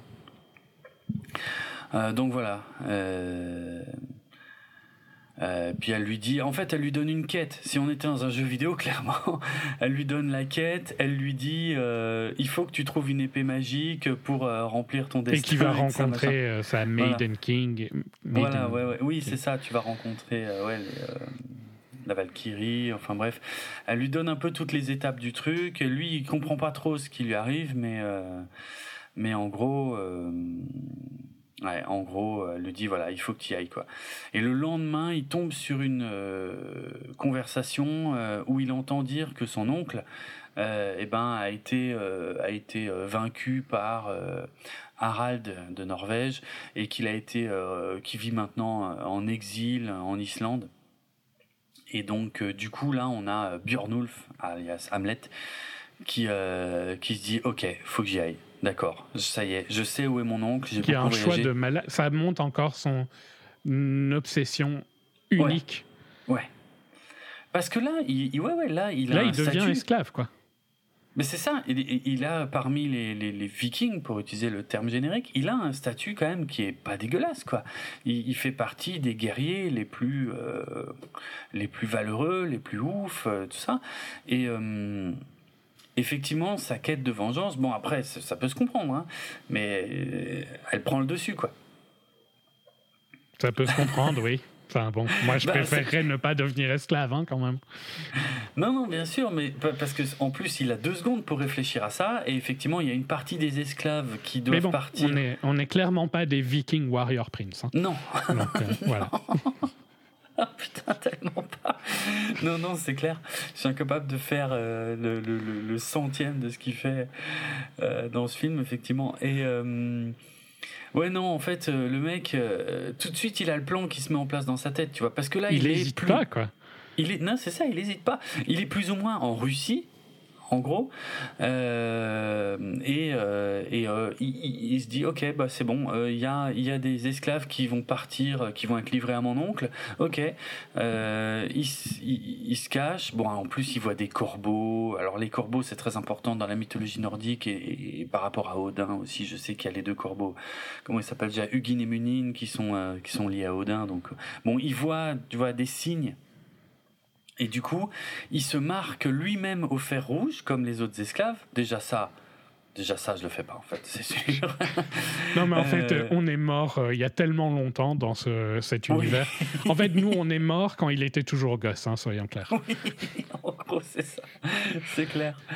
C'est clair. Il se marque au fer rouge, il se coupe les cheveux, et puis il, il rejoint un bateau à la nage, euh, et il arrive à monter dedans sans se faire capter, pour s'asseoir parmi les esclaves et pour être emmené euh, voilà, sur les terres de son oncle, quoi. Enfin, les terres, c'est un grand mot parce qu'il règne su- plus sur grand-chose.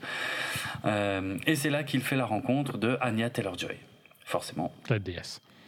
Ouais, forcément, ça marque euh, dans un bateau plein de, plein de, plein de, comment, d'esclaves.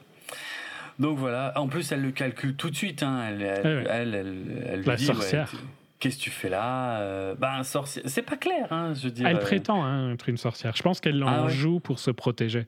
Oui, je pense aussi, ouais, je pense aussi. Donc voilà, en plus, ils, pre- ils en prennent plein la gueule, ils traversent une mer déchaînée. Euh... Ah, mais moi, je... il fallait... Side note sur les Vikings, mm. il fallait quand même être vraiment taré pour traverser. Ils sont allés aux États-Unis avec ces bateaux. Oui. Mais c'est ça, ça c'est hallucinant. Avec des bateaux, enfin euh, des, des des des barques, enfin je sais pas comment dire, des grosses des grandes barques. barques quoi. Ouais, des grandes barques. C'est, c'était des warriors de folie, franchement, c'est, c'est hallucinant.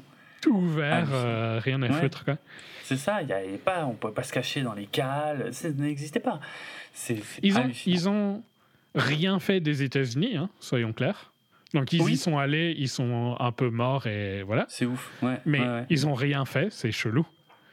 Ouais. Euh, mais ils y étaient, quoi. Mais ils y et étaient, l'idée on a... qu'ils ont traversée mmh. reste incompréhensible, je trouve. Ouais, c'est clair, c'est, c'est clair. C'est clair, le...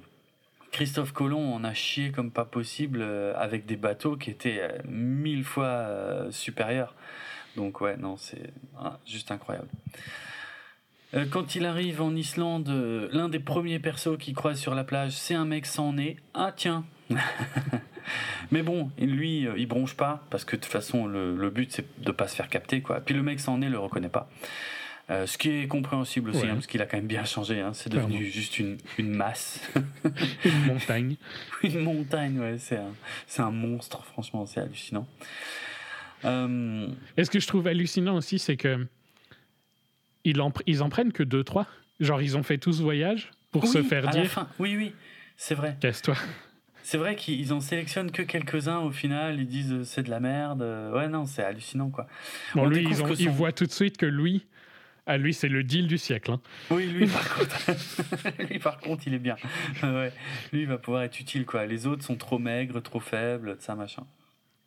On voit que Fjolnir, bon, il, il s'est installé sur ses terres, il a des enfants, il a plusieurs enfants, c'est important. Euh, voilà, et puis euh, bon, ils ont l'air de vivre à peu près correctement. Hein, euh, euh, et puis bon, bah, et, et puis il y a des esclaves, donc oui, effectivement, comme tu dis. Euh, Alors la scène est, est intéressante visuellement, tu vois, c'est le premier contact visuel entre euh, Hamlet, euh, Björnulf et, euh, et son oncle, euh, après qu'il ait juré de le tuer.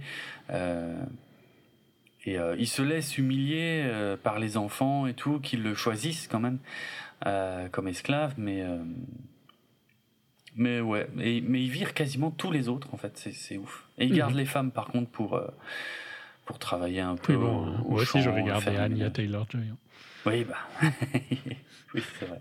Et d'ailleurs, on va comprendre pourquoi il l'a gardée relativement oui, vite. Oui, oui, c'est vrai. Oui, c'est vrai. Ouais, ouais. Et alors, à partir de là, bon, c'est à partir de là que le rythme du film ralentit quand même vachement. Mais là, par on rentre vraiment début. dans euh, la vie ouais. d'un esclave dans une, voilà. un petit village, euh, mm. même pas un village, dans une ferme islandaise, quoi. Ouais, oui, oui, c'est vrai. Ouais, c'est vraiment ça en fait. C'est une ferme. Ouais, ouais, c'est ça. C'est avec juste un peu les terres autour, quoi. Mais c'est pas, c'est très limité. Et euh, moi, ce que j'aime bien, c'est que Björnulf il se barre la nuit, tu vois. Euh, la nuit, il fait ce qu'il veut. Il se barre, il se promène, il, il va voir. Mais là, il y a plein de plans très sympas, hein, où on passe à l'intérieur des maisons, euh, on voit qu'il se procure des armes. Euh, et puis c'est là a, aussi on... qu'il va chercher son épée. Hein. Alors oui, ça va être là qu'il cherchera son épée euh, après, ouais, tout à fait, tout à fait. Euh, il revoit sa mère aussi pour la première fois euh, de loin, euh, mais voilà. Et puis il bosse, il bosse, il bosse, il bosse, il porte des cailloux, il plante des trucs, il bosse comme il un malade. Il fait des trucs de malade mentaux. Ouais, ouais, non. Euh, il est, il est il sacrément soulève balèze. Des rochers qui font, des, il soulève des petites montagnes en fait. Ouais. C'est pas des rochers qu'il soulève, c'est des petites montagnes. C'est ça, c'est ça. Et il arrive à prendre la place d'un autre gars et puis il se démerde pour avoir un contact visuel direct avec sa mère, cette fois, euh, littéralement dans l'habitation de Fjolnir et de sa mère, puisque ça y est, Fjolnir et sa mère vivent ensemble. Enfin voilà, ça fait longtemps, hein, de toute façon. Et puis il prend une position de plus en plus importante. Ouais, il prend, ouais c'est ça, il prend de l'importance. On Anya lui donne Taylor même une Joy. Femme. Ben, tout doucement, oui, ça va venir. Bon, au début, disons que il se, elle, est, elle est curieuse parce qu'elle voit bien qu'il ne se comporte pas comme les autres. Elle voit bien qu'il a, il a l'air de chercher quelque chose. Euh, mais, euh, mais c'est plus de la curiosité qu'ils ont l'un pour l'autre au départ, sans plus, tu vois. Oui, mais... Euh, euh, le... Mais il se construit un statut au fur et à mesure, oui. Oui, ouais, mais il lui donne euh, Olga. Il a le droit de choisir Olga. Oui, mais ça, c'est, ouais, mais ça, c'est après. Ça, ouais, c'est quand il a le statut... Euh... C'est quand il y a le, c'est quand il y a le, le sport là, l'espèce de sport à la con là. C'est à ce moment-là qu'il lui donne Olga. Ouais, c'est il juste. Me semble. Ouais, c'est je me crois, semble je que, crois que t'as là, raison. C'est là qu'il change de statut pour de bon, quoi. Ouais. Mais disons qu'il se démerde pour enfin, prendre de l'importance. Il reste esclave, mais. Ouais, il reste. Là, il est vraiment. Oui, il reste esclave. Bon, enfin bref. On... Il reste esclave, mais il a le droit à une compagne. Mm. Mais oui, c'est vrai que c'est après le. J'avais non, oublié cette après. séquence-là. C'est un peu après. Disons que d'abord, il y a une nuit où euh, il va voir un, un espèce de sorcier. Ben, euh, et, et, et en fait, euh, le sorcier, tout de suite, il l'accueille en disant « Assieds-toi, Hamlet, euh, tu es le fils euh, d'Orvandil ». Donc, euh, une scène un peu irréelle. Alors, pendant deux secondes, je me suis posé la question, parce qu'on voyait pas bien le mec. Je me dis, mais c'est encore euh, William Dafoe. Et puis non, on te rend vite compte que c'est pas lui. Par contre, on, on voit la tête de William Dafoe mm-hmm. desséchée. C'est dégueulasse. C'est super dégueu. Mais euh, ouais, ouais, il est, il est, il est présent dans la scène d'une certaine manière. Mais oui, le, le gars là, c'est clairement le successeur de William Dafoe.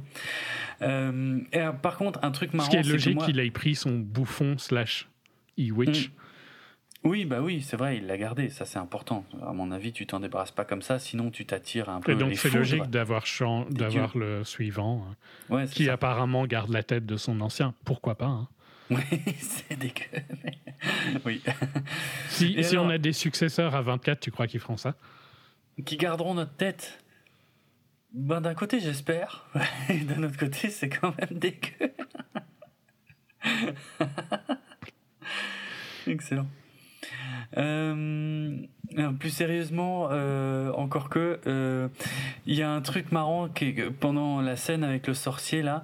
En fait, moi quand je regardais la scène, je m'étais dit putain, c'est génial, en fait, ils ont pris son père, Stellan Skarsgård, euh, ça le fait à mort. Et franchement, il lui ressemble il à fond. Ressemble, et c'est pas lui, en fait. Mais il aurait, il aurait pu. Hein. Ah, il aurait pu, hein. Ça marchait, hein. Franchement. Non, non, mais il, euh, il était dans le cast. Non, c'est son frère Bill Skarsgård ah, qui était okay. dans le cast. Oui. Ah oui, c'est euh, Stellan, c'est, son... c'est vrai. Pas Bill. C'est le petit frère de Stellan euh, qui était dans le casting et qui a dû euh, quitter le, le projet.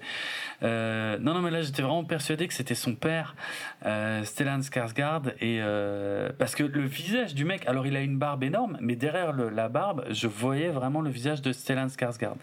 Et en fait, c'est pas du tout lui, mais c'est un mec qui lui ressemble quand même, pas mal. Donc euh, voilà, mais surtout dans cette scène quoi. Euh, voilà. Mais bon bref, à part à part ça, oui, dans la scène, bon bah le mec va lui expliquer qu'il faut qu'il trouve euh, qu'il trouve la comment euh, l'épée, hein, je crois que c'est ça, mm-hmm. surtout. Ouais. Euh, donc euh, bref, ouais, c'est un truc très particulier, je sais plus. Euh, il doit il doit euh, il doit aller la retirer, euh, il doit aller se rendre, enfin euh, il y a un mélange de de de de prémonitions et de ce qu'il doit faire, mais voilà, il lui vend clairement l'épée légendaire euh, et qui doit, qui doit, qui s'appelle Drogr et qui doit trouver je sais plus trop où, enfin je sais les plus s'il lui explique. Hell. Ouais, les portes de Hell, ouais, c'est vrai. Mm. Euh voilà, donc c'est un passage très important où les choses commencent à se mettre en place au niveau de sa quête, si on considère ça comme un jeu vidéo. Euh... Et puis voilà, on sait quelle est la prochaine grosse étape. Et donc il descend effectivement dans un ancien euh, tombeau.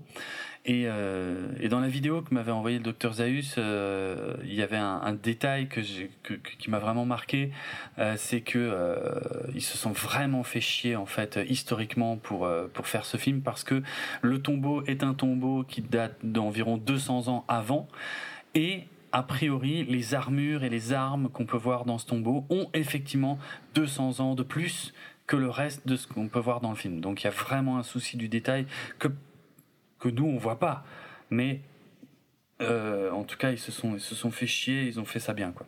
Mmh. Bah, et bien. Voilà.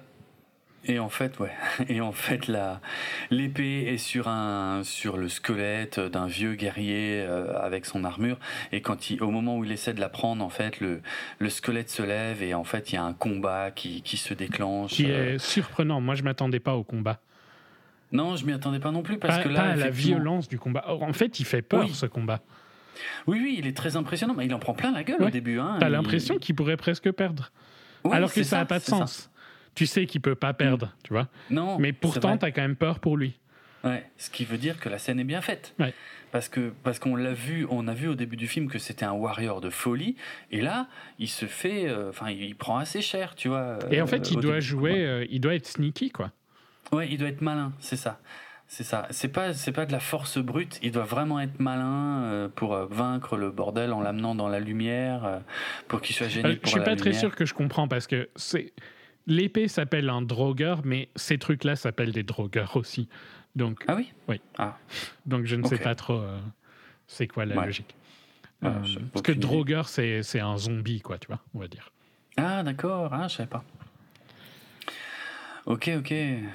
Euh, ok, mais en tout cas, voilà, il gagne, il coupe la tête euh, du squelette euh, ou du zombie, ouais, ouais, effectivement, c'est presque plus un zombie, et, euh, et il lui met la tête dans le cul, et euh, ça, pareil, sur le moment, ça fait sourire, mais apparemment, c'était un vrai truc, euh, euh, puis c'était une espèce de, enfin, ouais, je sais, merde, maintenant, je me souviens plus, dans la vidéo, il y avait une explication, mais je m'en souviens plus, mais en tout cas, c'est un, c'est un vrai truc, quoi, et c'est pas juste, euh, c'était pas juste histoire de dire, ah, euh, bien fait pour ta gueule, je te mets la tête dans le cul, non, non, c'était apparemment mais de mémoire, hein, parce que c'est vague. Je crois que c'était genre un moyen de s'assurer que euh, que euh, il allait pas reprendre vie, euh, qu'il reviendrait pas. Ouais, c'est, c'est vraiment un truc comme ça, quoi. Donc voilà. Euh, le lendemain, je crois que c'est tout de suite le lendemain. Alors tout de suite, quand il chope l'épée, il, il pourrait presque avoir l'occasion de tuer son oncle, et puis il le fait pas, parce que ça passe à vraiment. Euh, il, il est tout près de son oncle, et puis finalement il le fait pas. Euh, et il voit que il voit que son oncle, en fait, euh, la nuit, va chercher Anya Taylor-Joy, euh, et euh, euh, clairement pour la violer, mais euh, puis elle s'en sort, euh, elle s'en sort de justesse en, en, en levant sa toge et en montrant, regarde, j'ai, en ce moment, euh, je suis pleine de sang euh, là en bas, donc euh, tu peux rien me faire. Et puis elle s'en sort vraiment de justesse comme ça, mais euh, bon, ça met en place d'autres choses en fait. Hein. Ça, ça remet, en, ça, ça, ça fortifie un peu le lien entre entre Hamlet et, euh, et Anya Taylor-Joy, quoi. Comment elle s'appelle ? Olga. Olga. Je l'ai ouais, dit Olga. Une fois avant. Oui, c'est vrai, je m'en souvenais plus. Euh... Il aime bien les blondes. Hein. Il avait dit oui, oui. qu'elle devait garder ses cheveux au début. Ah ouais, je m'en souviens pas, tiens. Mmh. Ok, d'accord. Et Nicole Kidman. Oui, c'est vrai. C'est vrai pour le coup. euh... Mais après, ouais, quelque part, ça se tient, tu vois. Il y a un truc avec sa mère. Il est, euh, il est très attaché à sa mère. C'est ah non, un non, peu je parlais de, je parlais de Fjolnir, pour le coup. Pas de... Ah, Fjolnir, ah oui, ah oui, d'accord, comme ça. Ah oui, oui, c'est, oui, oui, oui, ça se tient aussi. C'est lui hein, c'est qui vrai. a dit qu'il ne fallait pas lui couper les cheveux. Ah oui, d'accord. Ah oui, c'est vrai. Ouais, ouais. J'avais oublié. En tout cas, euh, voilà, bon, on voit qu'il y a des discussions euh, qui commencent à se mettre en place entre Hamlet et Olga, mais euh, bon, le lendemain, on passe à une séquence assez ahurissante, euh, une espèce de, de d'ancêtre du rugby, mais avec des bâtons. Euh, euh, en tout cas, il y a clairement un terrain avec des buts euh, et euh, il y a deux équipes. Mais par contre, ce qui est très surprenant, c'est qu'ils se mettent sur la gueule. Ils ont des bâtons dans la main. Et, mais en fait, il défonce les gars, quoi. C'est-à-dire, celui qui a la, celui qui a la balle, euh, il se fait maraver à coups de bâton par l'équipe adverse, quoi. C'est, Moi, tu mets, à la place de la Champions League, tu mets ça, je suis sûr que les audiences sont meilleures. Hein. Oui, tu m'étonnes. Tu m'étonnes. Soudainement, on regarderait le foot. Ah ouais, ouais, bah là, oui, oui, c'est clair. Ça s'appelle le Knatlerik. Oh, ah, putain, ça a un nom, ce truc-là. Ouais, okay. ouais, le Knatel... Putain, j'arrive pas à lire. Knatelirk. Knatelirk. Un truc comme ça. Oui, oui, c'est un nom, c'est un vrai... Euh, ouais, ouais, euh, un vrai jeu de ballon qui existait euh, chez les Vikings d'Islande. Hmm. Donc, encore une fois, historiquement... Ils étaient bien tarés. Hein. Franchement, c'est clair. Et donc, ils en prennent plein la gueule, parce que l'équipe adverse, en plus, les mecs, c'est des masses. Ah oui, bah, et surtout, il y en a un, il fait la taille de quatre personnes. Il fait la taille ouais. de quatre fois Hamlet. Ouais. Ouais, c'est un bœuf. Putain, le mec, il est hallucinant. Et euh, mais il défonce les mecs. C'est, c'est une violence. Et, et il a l'air euh... très simplé aussi. Hein. Il a l'air très euh... oui. omnibulé par une chose. Oui, la balle, la bababalle. Mais il connaît rien d'autre, le mec, je pense. Ouais, ouais, mais putain, il fait flipper. Quoi. Il fait flipper à mort. Et, euh, et, et Fjolnir et puis sa femme et ses enfants, bah voilà, ils assistent au match, quoi. C'est un peu le divertissement. Euh... royal euh, du moment. Oui, parce que je pense qu'ils sont avec une autre famille, un truc du style. Oui, ils rejoignent une autre famille, apparemment. Oui, oui, c'est ça. Ils se battent c'est contre vrai. une autre famille. Oui, ouais, c'est, c'est ça. Et euh, bah, il met un petit moment. Après, j'ai pas l'impression qu'on lui ait expliqué les règles à, à Hamlet, hein, au départ. Non, on l'a amené là, on, on lui, a, lui dit... a dit, tiens, va jouer. Va te faire ouais, tuer. Ouais, t'es grand, toi, tu vois. Ouais, c'est ça. Et, euh, et puis il y a un des gamins, un des gamins de Fjolnir qui est vraiment à fond dans, dans la partie. Alors à la fin, il reste plus que deux mecs debout. Hein. Ils sont tous en train de pleurer par terre, s'ils sont vivants, parce que des fois je me pose des questions aussi. Pas tous, hein, clairement. C'est, c'est sûr, c'est. C'est surviolent ce truc, c'est abusé. Et puis euh, donc il reste que Fjolnir et l'ours d'en face et euh, Fjolnir, pardon, Hamlet et l'ours d'en face et euh, et il y a un moment où il euh, y a le gamin en fait qui euh, qui se prend tellement au jeu, qui court, qui va choper le ballon. Le il gamin court vers qui le veut but. tricher. Hein. Ouais, en plus il est con. Ouais, c'est clair. Et là il y a l'ours qui chope le gamin, qui lui met un grand coup de bâton à travers la gueule. J'aurais pas cru qu'il ferait ça, tu vois. Franchement, le mec en fait, t'as raison, il sait rien non, faire il sait, d'autre. Il, il a une balle et tu vois les dans Jurassic Park quand il y a le laser, bah c'est la même chose. Oui. Dans Jurassic World, enfin World, je sais plus. Oui, merci de ne pas mélanger ces deux sagas qui sont très différentes. en termes il y a de le laser et c'est bon, il est, c'est tout quoi. C'est ça. Et tu vois c'est bien ça. que l'autre famille euh, stresse un peu hein, sur le moment. Oui. Oh, bah, oui, oh putain, oui, ils même, vont ouais. tuer le gosse. C'est ça, parce que le problème, c'est qu'ils sont trop loin pour intervenir. Le gamin, en fait, il s'est barré en courant euh, et personne n'a réagi sur le moment. Et du coup, quand quand il se fait frapper par l'ours là euh, de l'équipe, euh, et ben globalement, ils sont tous trop loin. Et, et on voit que le mec, il lève le bâton et il va continuer. Ah, il va le, à il va le, le tuer. Hein. ouais, ouais, il, il va, va le déboîter tuer. Par terre, quoi. Alors que le gosse, il est déjà inconscient. Mm-hmm. Et là, c'est le moment. Là, Hamlet se jette sur lui. Et, oh, putain, la il voit le... Hamlet, il a vu l'ouverture, il s'est dit, c'est ouais. le moment, c'est l'instant. Il s'est dit, c'est bon, je peux tuer ce mec à... juste en lui mettant des coups de boule. Et il le défonce. C'est pris pour Zidane, soudainement. Oh putain, ouais, mais là, mais c'est d'une violence. Il, il explose la tête de l'autre gars à coups de coups de boule, quoi. C'est... Oh putain, quoi. Mais il a sauvé le fils du... du... du, du ouais, voilà, du, du noble local, euh, si on veut, qui, qui s'avère être son oncle, qui ne le reconnaît pas du tout. Euh, et du coup, c'est là qu'effectivement, on va... Non, lui... il sauve, il sauve son frère. C'est son frère qui sauve. Son frère. Ah oui, c'est son propre frère, technique. Enfin, tu dis on... du, le fils du noble local. Oui, il non, sauve t'as raison, le, fait, le fils de Fjolnir. Hein. Donc c'est son frère. Oui, mais je, je parlais de Fjolnir. Mais effectivement, parce que en fait, Fjolnir, il a eu des enfants visiblement qui ne sont pas euh, avec Nicole Kidman. Mais celui-là, c'est un enfant qu'il a eu avec Nicole Kidman. Donc effectivement, techniquement, c'est le frère d'Hamlet. Oui, oui, t'as raison. T'as raison. Ah, ouais, c'est vrai. C'est vrai. Et on voit qu'il y a une petite fête euh, après, le soir. Euh, euh, bon, là, c'est clairement pas les, les nobles, hein, c'est un peu les gens, euh, les, bon, les esclaves, hein, qui font une petite fête entre eux. Euh, une petite fête avec des couronnes de fleurs, hein, qui, fait un, qui rappelle un peu le, le film d'Ari Aster. Euh, mais euh, ouais, il y a, y a les, les fils en fait, les fils aînés de Fjolnir qui viennent voir Hamlet et qui lui disent bon ben voilà, t'as sauvé notre petit frère, maintenant tu vas avoir des, des privilèges. C'est là qu'il change un peu de statut. Ouais. Il reste esclave et ils lui disent clairement hein, tu seras jamais affranchi, tu seras esclave toute ta vie. Mais maintenant t'as juste le droit d'être chef des autres esclaves en fait. Et t'as le droit, et t'as droit de prendre, et t'as le droit de prendre une femme. Bon ben là on voyait venir, c'était gros comme une maison. Euh, voilà, donc il prend Anya Taylor-Joy.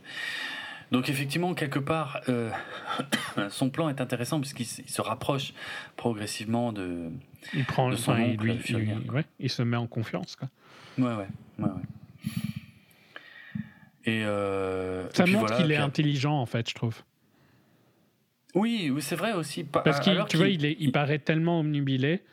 Ouais.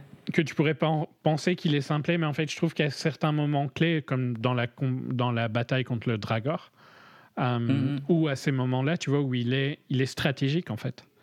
C'est vrai. Et, et honnêtement, on a reproché à, à l'acteur Alexander Skarsgård d'avoir un regard un peu éteint dans le film, mais pourtant, moi, je trouve que ça se tient parce que ses actes prouvent qu'il est loin d'être con, mmh. euh, mais son regard, quelque part, sert vachement son plan, parce que s'il était, si on était beaucoup plus dans les clichés du genre où le mec, il est hyper malin, et eh ben, euh, ben les, les, son maître, tu vois, euh, son maître devrait à un moment se méfier, devrait ouais. se dire, ah, ce mec, il est beaucoup trop malin, il est beaucoup trop dangereux, tu vois. Alors que là, non, avec il ce doit jouer complètement... le simplet et en même temps ouais. ne pas l'être. Moi, je trouve qu'il joue, ouais, c'est, c'est, c'est très bien fait. Je trouve que c'est une fausse critique de, de dire qu'il est... Oui. Euh, Parce qu'il doit jouer l'esclave qui n'est rien, littéralement. Ben c'est ça, bien sûr. Il n'a aucune valeur, quoi. Mmh, enfin, ouais. si, il a de la valeur, mais la valeur de son travail, quoi. Ouais, ben ouais, c'est ça. Euh, et donc, bon, bah voilà, ils font... Euh, bah, alors là, il y a une scène où ils font l'amour. Euh, d'ailleurs, on, on retrouve cette teinte un peu grise, euh, où il n'y a plus aucune couleur. Euh, et puis, avec Anya Taylor-Joy aussi, ils commencent à mettre en place leur plan. Euh, parce qu'à partir de là, effectivement, c'est pas juste euh, je vais le tuer, c'est je vais faire de sa vie un enfer, en fait, ouais. à mon oncle. Mm. Et donc, euh, alors, pff, ouais, là, je me souviens plus trop euh, l'ordre précis. Euh, pff, ouais, c'est, c'est, c'est, c'est là, bon, honnêtement, le. le, le je sais plus s'il y a, y a quoi, il y a des incendies. Je sais plus quel est le premier truc qui se passe, mais je sais qu'il y a des hommes, des esclaves euh, qui... Elle, euh, elle les empoisonne et donc ils hallucinent tous. Ben c'est pas, c'est pas le premier truc c'est en pas fait. Le premier il me semble qu'il y a autre chose d'abord, mais je sais plus. J'ai, Ou alors il, il, à... tue, il tue quelqu'un en premier, mais d'une manière vraiment glauque. Et il... Euh, non, je me rappelle. Je suis d'accord, je, les, les, les différentes plagues se mélangent ouais. dans ma tête. Ouais, bah, moi aussi un petit peu pour être franc. Parce qu'il y a des scènes sympas hein, quand il les attache à des à des piliers mmh. parce qu'ils ont tous peur comme pas possible. Oui, euh, oui. C'est cool, mais je me rappelle plus de... Je me rappelle je sais plus, plus de... comment ça commence. C'est quoi l'ordre ? Ouais, je sais plus trop non plus. Mais voilà, il commence à se passer des trucs bizarres. Je crois bizarres, qu'ils tuent des animaux, en fait, au début, tout simplement. C'est, c'est peut-être ça. Ouais, je crois que c'est ça. Ils tuent des animaux. Ouais, oui. Bah, il, il tue quelqu'un, c'est sûr. Euh... Si, ça y est. Il tue des gens et il les accroche complètement à poil sur la façade d'une maison ou un truc comme ça. Et donc, euh, du coup, ça les fait flipper ouais. et en même temps, personne ne sait qui a fait ça. Et, euh... et donc, ils pensent que c'est forcément supernaturel. Oui, voilà, c'est ça, exactement. Ouais. Mais j'adore, euh... moi j'adore toute cette... Je n'ai pas de souvenir de cette séquence des scènes parce qu'elles sont moins intéressantes visuellement, ouais, mais j'adore le côté torture qu'il est en train de faire. Et c'est ça, c'est ça. Ouais, c'est clair. C'est clair. Je trouve Et que euh... c'est super intéressant, quoi. Oui, oui, ça construit vraiment, ça, ça fout une sale ambiance dans le camp, euh, et, euh, mais ça marche bien, quoi. Mm-hmm. Puis c'est intelligent. Ça marche c'est... bien. Ouais, c'est intelligent. Mm. Il y a, euh, ah oui, il y a aussi une scène où il y a une jeune fille qui doit être sacrifiée justement pour apaiser, apaiser euh, les ouais. dieux. Et, euh, et là, il sacrifie, la... bah, il sacrifie Björk, non ? Non, bah, Björk, on la revoit plus. Ah non, non, mais, mais c'est, non, non, ouais, c'est, mais c'est aussi une prophète, non, qui sacrifie. Oui, une espèce de prophétesse, ouais, ouais. Euh, oui, effectivement, il la chope à sa place et il. Euh, et, et c'est, c'est elle, elle qui sacrifie. C'est elle qui sacrifie à la place de la jeune fille, ouais, ouais. Ça ah, non ouais, plus, ils n'aiment pas. Hein. Non, ils kiffent pas du tout. Ben non, parce que ils, ils comprennent plus rien en fait. Ils, ils comprennent pas ce que leur veulent les dieux. Euh, euh, et voilà, ça fout vraiment une sale ambiance pour le coup. Et c'est, c'est intéressant comme plan. Clairement. C'est intéressant. Et c'est après. Et puis tu c'est... sens la parano qui monte, quoi. Ah ouais, c'est ça. Il y a la parano qui monte, et, et c'est là qu'ils mettent en place le truc avec les champignons hallucinogènes que elle, euh, Olga, fait bouillir, qu'elle, qu'elle euh, distribue un peu dans la bouffe de, de tout le monde, des gardes. Et en plus, eux, ils mettent en place tout un système, un espèce de, de périmètre de défense du camp où ils postent des gens, euh, des soldats tout autour du camp, et, et c'est elle qui vient leur distribuer la bouffe. Et les mecs, ils prennent des trucs hallucinogènes et ils pètent complètement les plombs, quoi. Euh, surtout qu'ils sont déjà dans un état de parano. Mmh. Euh, à mon avis, si tu prends des trucs comme ça quand t'es en pleine paranoïa, bah, ça se passe pas bien, forcément, quoi. Ça se passe pas bien. Donc ouais, là, ça c'est des scènes, ça, ça dure assez longtemps, hein, mais, euh, mais c'est intéressant. C'est intéressant ce qui se passe, quoi. C'est pas parce que le rythme est lent que, que, que c'est con, quoi. Euh, moi j'ai trouvé ça pas mal, vraiment, euh, ouais. Il y en a qui se tuent eux-mêmes. Enfin, il se, il se passe vraiment des trucs de ouf dans le camp, en fait. C'est, ouais. c'est assez... Euh...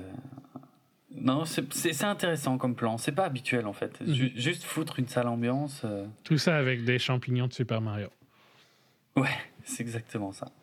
Et puis, on arrive à une scène clé où... Euh... Qui est... Je...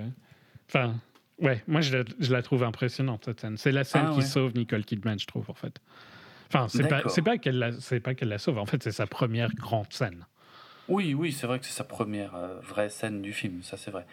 Oui, oui, donc il se rend en fait dans la, la cabane où il y a sa mère, et puis pendant qu'elle n'est pas là, mais en fait elle rentre. Et donc il se cache au début, euh, mais bon, euh, elle finit par tomber, enfin, il, voilà, il révèle sa présence.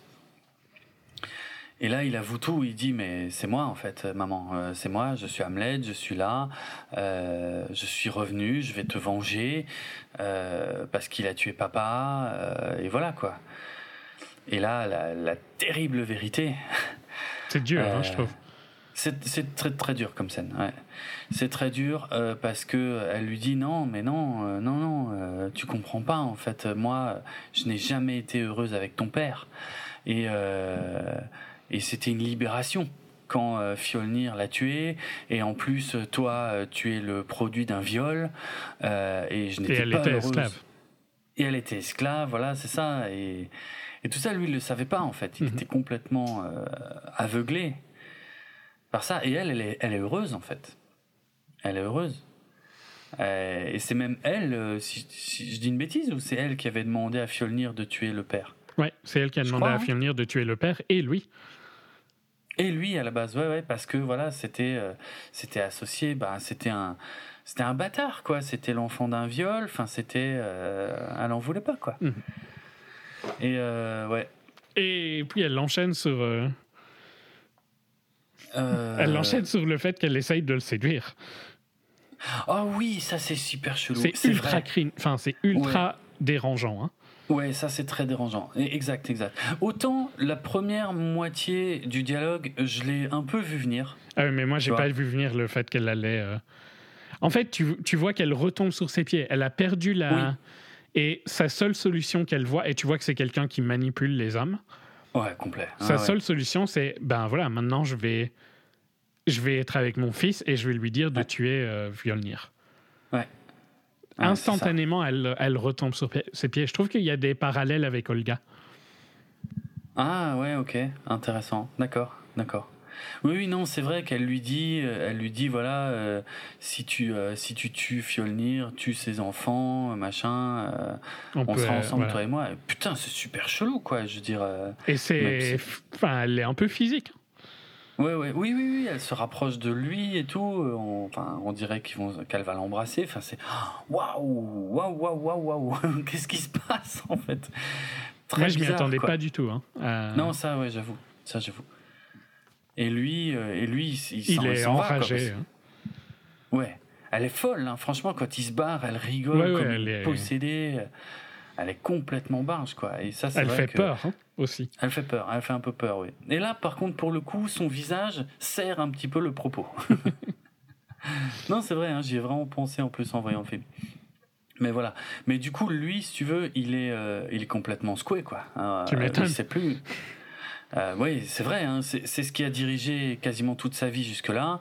Euh, y a, toute sa vie est un mensonge, quoi. C'était un mensonge, c'est ça, ouais, ouais, ouais c'est ça. Donc, euh, ouais, c'est... Euh... Bon, il, il tue Thorir, hein, à ce moment-là, il me semble. Oui, c'est là qu'il tue, il tue effectivement l'un des aînés euh, de Fjolnir. Euh, et ça, ça... Ça, ça passe pas bien, mais vraiment pas bien. Ah oui, en plus, il a pris son cœur. Mmh. Je l'oubliais. Il, euh, ouais, il, a, il a carrément ouvert le corps du gamin. Pour, ce qui est super euh, important. Hein, dans, je sais plus pourquoi, mais. Ah bah c'est sûr. Dans, enfin, c'est genre il peut pas aller au paradis, quoi.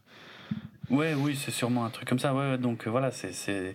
Et puis là, Nicole Kidman, mais elle attend quand même le lendemain. Elle attend la mort du gamin pour dire à, à Fjolnir, non mais en fait, c'est Hamlet qui est revenu euh, et qui veut te tuer et qui veut se venger. Et c'est lui, quoi.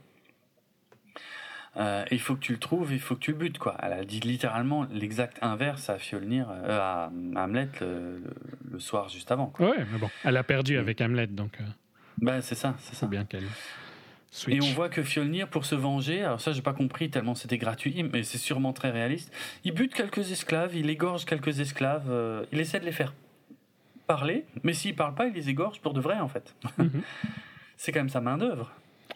Oui, mais bon, il faut quoi. bien euh, enseigner à la main-d'œuvre euh, qu'il faut respecter le management. Mm-hmm. Hein. Ouais, c'est vrai, c'est vrai. euh, et il est sur le point d'égorger Olga. Euh, et, euh, et au moment où lui, euh, il apparaît au loin et il dit « Regarde, j'ai le, j'ai le cœur de ton fils, je te le rends euh, en l'échange de, en l'échange des vies des esclaves. Euh. » Et là, il y va, quoi. Et là, je me disais, mais qu'est-ce qu'il fout ? Ouais. Il est cinglé, en fait, parce qu'il y a tous les hommes de Fjolnir qui se jettent sur lui, évidemment. Alors, il les plie quand même assez facilement, faut dire ce qu'il est. Mais ils sont quand même beaucoup, quoi. Ouais. Ils sont quand même il, beaucoup. Il n'y arrive et... quand même pas. Et il n'y arrive quand même pas. Et puis, au bout d'un moment, il, voilà, il, prend... il finit par se faire démonter. Mais bon, il sauve Olga. Puis... Hein. Il sauve Olga, pour le coup. Ouais, ouais. Il sauve Olga, et bon, bah là, on se doute. Enfin. Ça aurait été trop facile que Fjolnir le tue tout de suite. Ça aurait été le plus logique qu'il le tue tout de suite. Mais en même temps, non. Il veut, il veut le faire souffrir. Bon. Et puis, il veut enterrer son fils, non ? C'est pas ça ? Je crois. Je sais pas, ça, ça a peut-être un rapport, je sais plus, mais euh, il en me semble tout cas... qu'il lock euh, Hamlet parce qu'ils vont euh, faire la cérémonie pour Thorir. Ah, c'est peut-être pour ça. C'est peut-être pour ça. Ouais, donc ils l'enferment. Alors ils le suspendent et ils le, ils le maravent. Hein. Ils le défoncent. Il est suspendu et euh, on voit qu'il a pris très très cher, mais ouais. Euh, c'est vrai. Exemple numéro s'occuper. quatre cent vingt-six sur le fait qu'on serait mort, mais bien avant d'arriver là. Oh oui. C'est clair. Tellement. Ouais. Et, euh, et c'est là qu'il y a les corbeaux qui interviennent, donc clairement une intervention divine, euh, puisqu'il libère Hamlet, euh, et euh, parce que voilà, le destin, je pense qu'on est censé comprendre mmh, que c'est, c'est Odin son destin, qui... quoi. Ouais, c'est son destin, c'est ça. Il faut, il est, il est censé être mené euh, aux portes du Valhalla par une, une Valkyrie, une guerrière. Et euh, mais pour ça, il faut qu'il, il faudra qu'il meure en combat, hein, parce qu'en gros, c'est ça que ça veut dire. Et euh, et que c'est pas maintenant, il peut pas crever comme une merde suspendue dans la cabane de son oncle, quoi. C'est c'est, c'est pas comme ça qu'on va au Valhalla.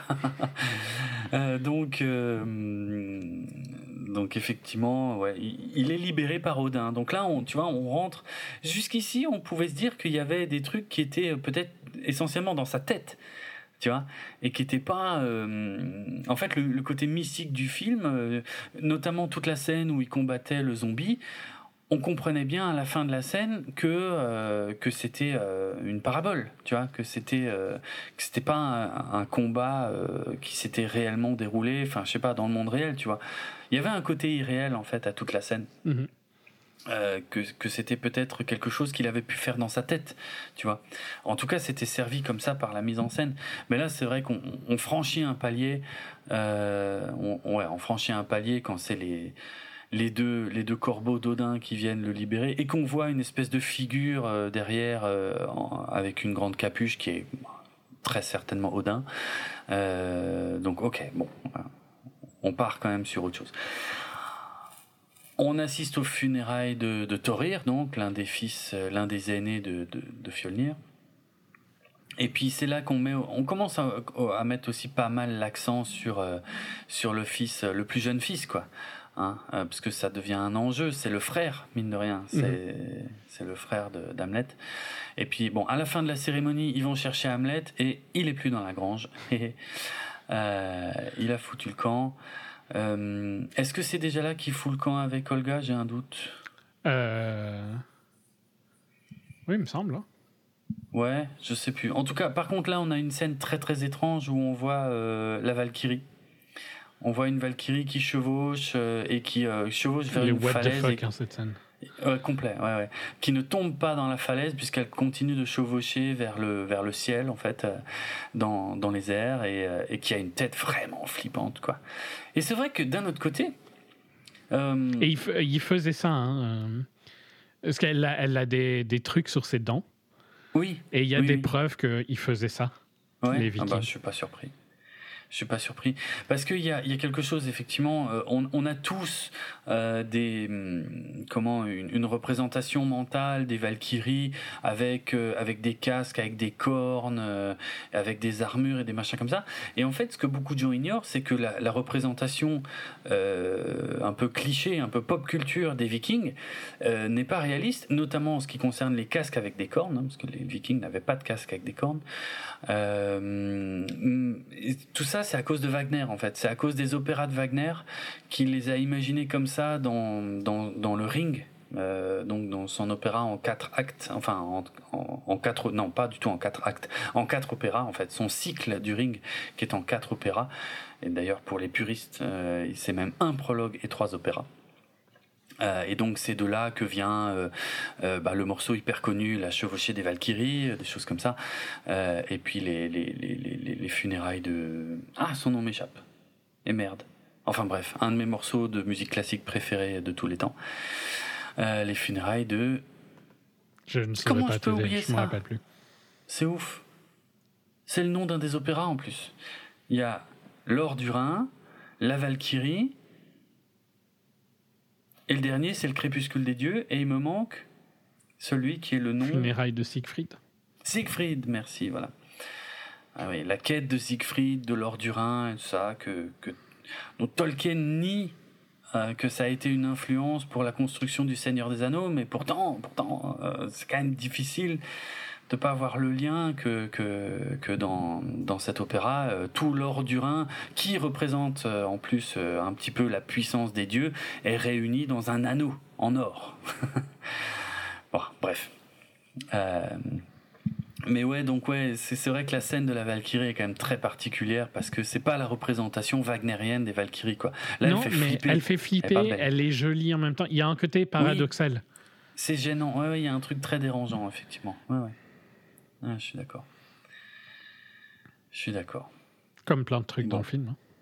Hein. Mmh, oui, oui. Mais, Mais effectivement, oui, euh, on voit que, que Kaamelott et Olga ont réussi à s'échapper. Ils prennent un bain dans une source chaude. C'est une très jolie scène, d'ailleurs, à un moment. Mais tous les décors un... sont magnifiques. C'est normal, ils sont en Islande. Ouais. Et puis voilà, bon, il a... il renonce à ce moment-là à, à sa quête vengeresse et il dit que ça, il avoue que le, le meilleur truc, c'est probablement de se barrer, quoi. Et donc, euh, et puis il a une il vision, décide de partir. Hein, il me semble. Hum Il a une vision, hein, où il voit le, l'arbre de nouveau. Alors oui, ça, ça c'est sur le bateau. C'est-à-dire c'est qu'effectivement, bateau, je me rappelle il, plus. Ouais, ils finissent par quitter les terres et c'est, ça, ça prend quand même quelques scènes. Et effectivement, une fois sur le bateau, euh, ils mentent aux mecs, ils se font passer par, pour des, des, enfin, il se fait passer pour un homme de Fjolnir, ce qui n'est pas complètement faux pour le coup, mais il en profite pour se barrer avec elle. Et c'est là que, c'est, il me semble que c'est là qu'il qu'il apprend qu'elle est enceinte, non ? Mmh, puisque le, voilà. l'arbre montre sa descendance. Et voilà, et l'arbre lui montre la descendance, et il voit qu'il y a, il y a, euh, il y a je sais plus, il y a un ou deux fils, dont un qui, qui est censé régner, quoi. Ouais, et des, là, du coup, des, des jumeaux, mais... Ouais. Oui, il me semble. Mais je sais mmh. plus si c'est deux fils ou un, une fille et un mec. Mais bon, ah, peut-être, je, je sais plus. En tout cas, là, il vrille complètement. Et c'est là, moi, honnêtement, à ce passage du film, je me disais, putain, ça, ça, on casse vachement les codes, en fait. On a euh, l'histoire d'une quête de vengeance et, et il va pas au bout et il se barre pour protéger sa femme, sa famille et tout ça. Parce qu'il a, il a peu de chance d'y arriver, en tout cas sans mourir. Euh, bah, j'ai trouvé ça super original et super intéressant, tu vois. Honnêtement, euh, je trouvais ça... Odin euh, a dit qu'il voulait un combat, hein, donc, euh, oui, et ouais, il l'a sauvé, euh, donc il faut bien qu'il y ait un combat. Euh, on va dire ça, Odin. Non, bah oui, je sais, c'est plus compliqué que ça. Donc non, bah ouais, il peut pas s'en foutre d'Odin, effectivement. Euh, et, et c'est vrai que, ouais, non, il vrille complètement, il dit, mais alors, si j'ai une descendance et qu'elle est appelée à régner, elle ne sera jamais en paix tant que Fjolnir sera en vie. Donc, euh, bah non, moi j'y retourne. On se retrouvera, peut-être. Et puis, il saute du bateau, il Comme il un badass, à... hein. Genre, ouais, euh, il est loin, hein. Oui, grave.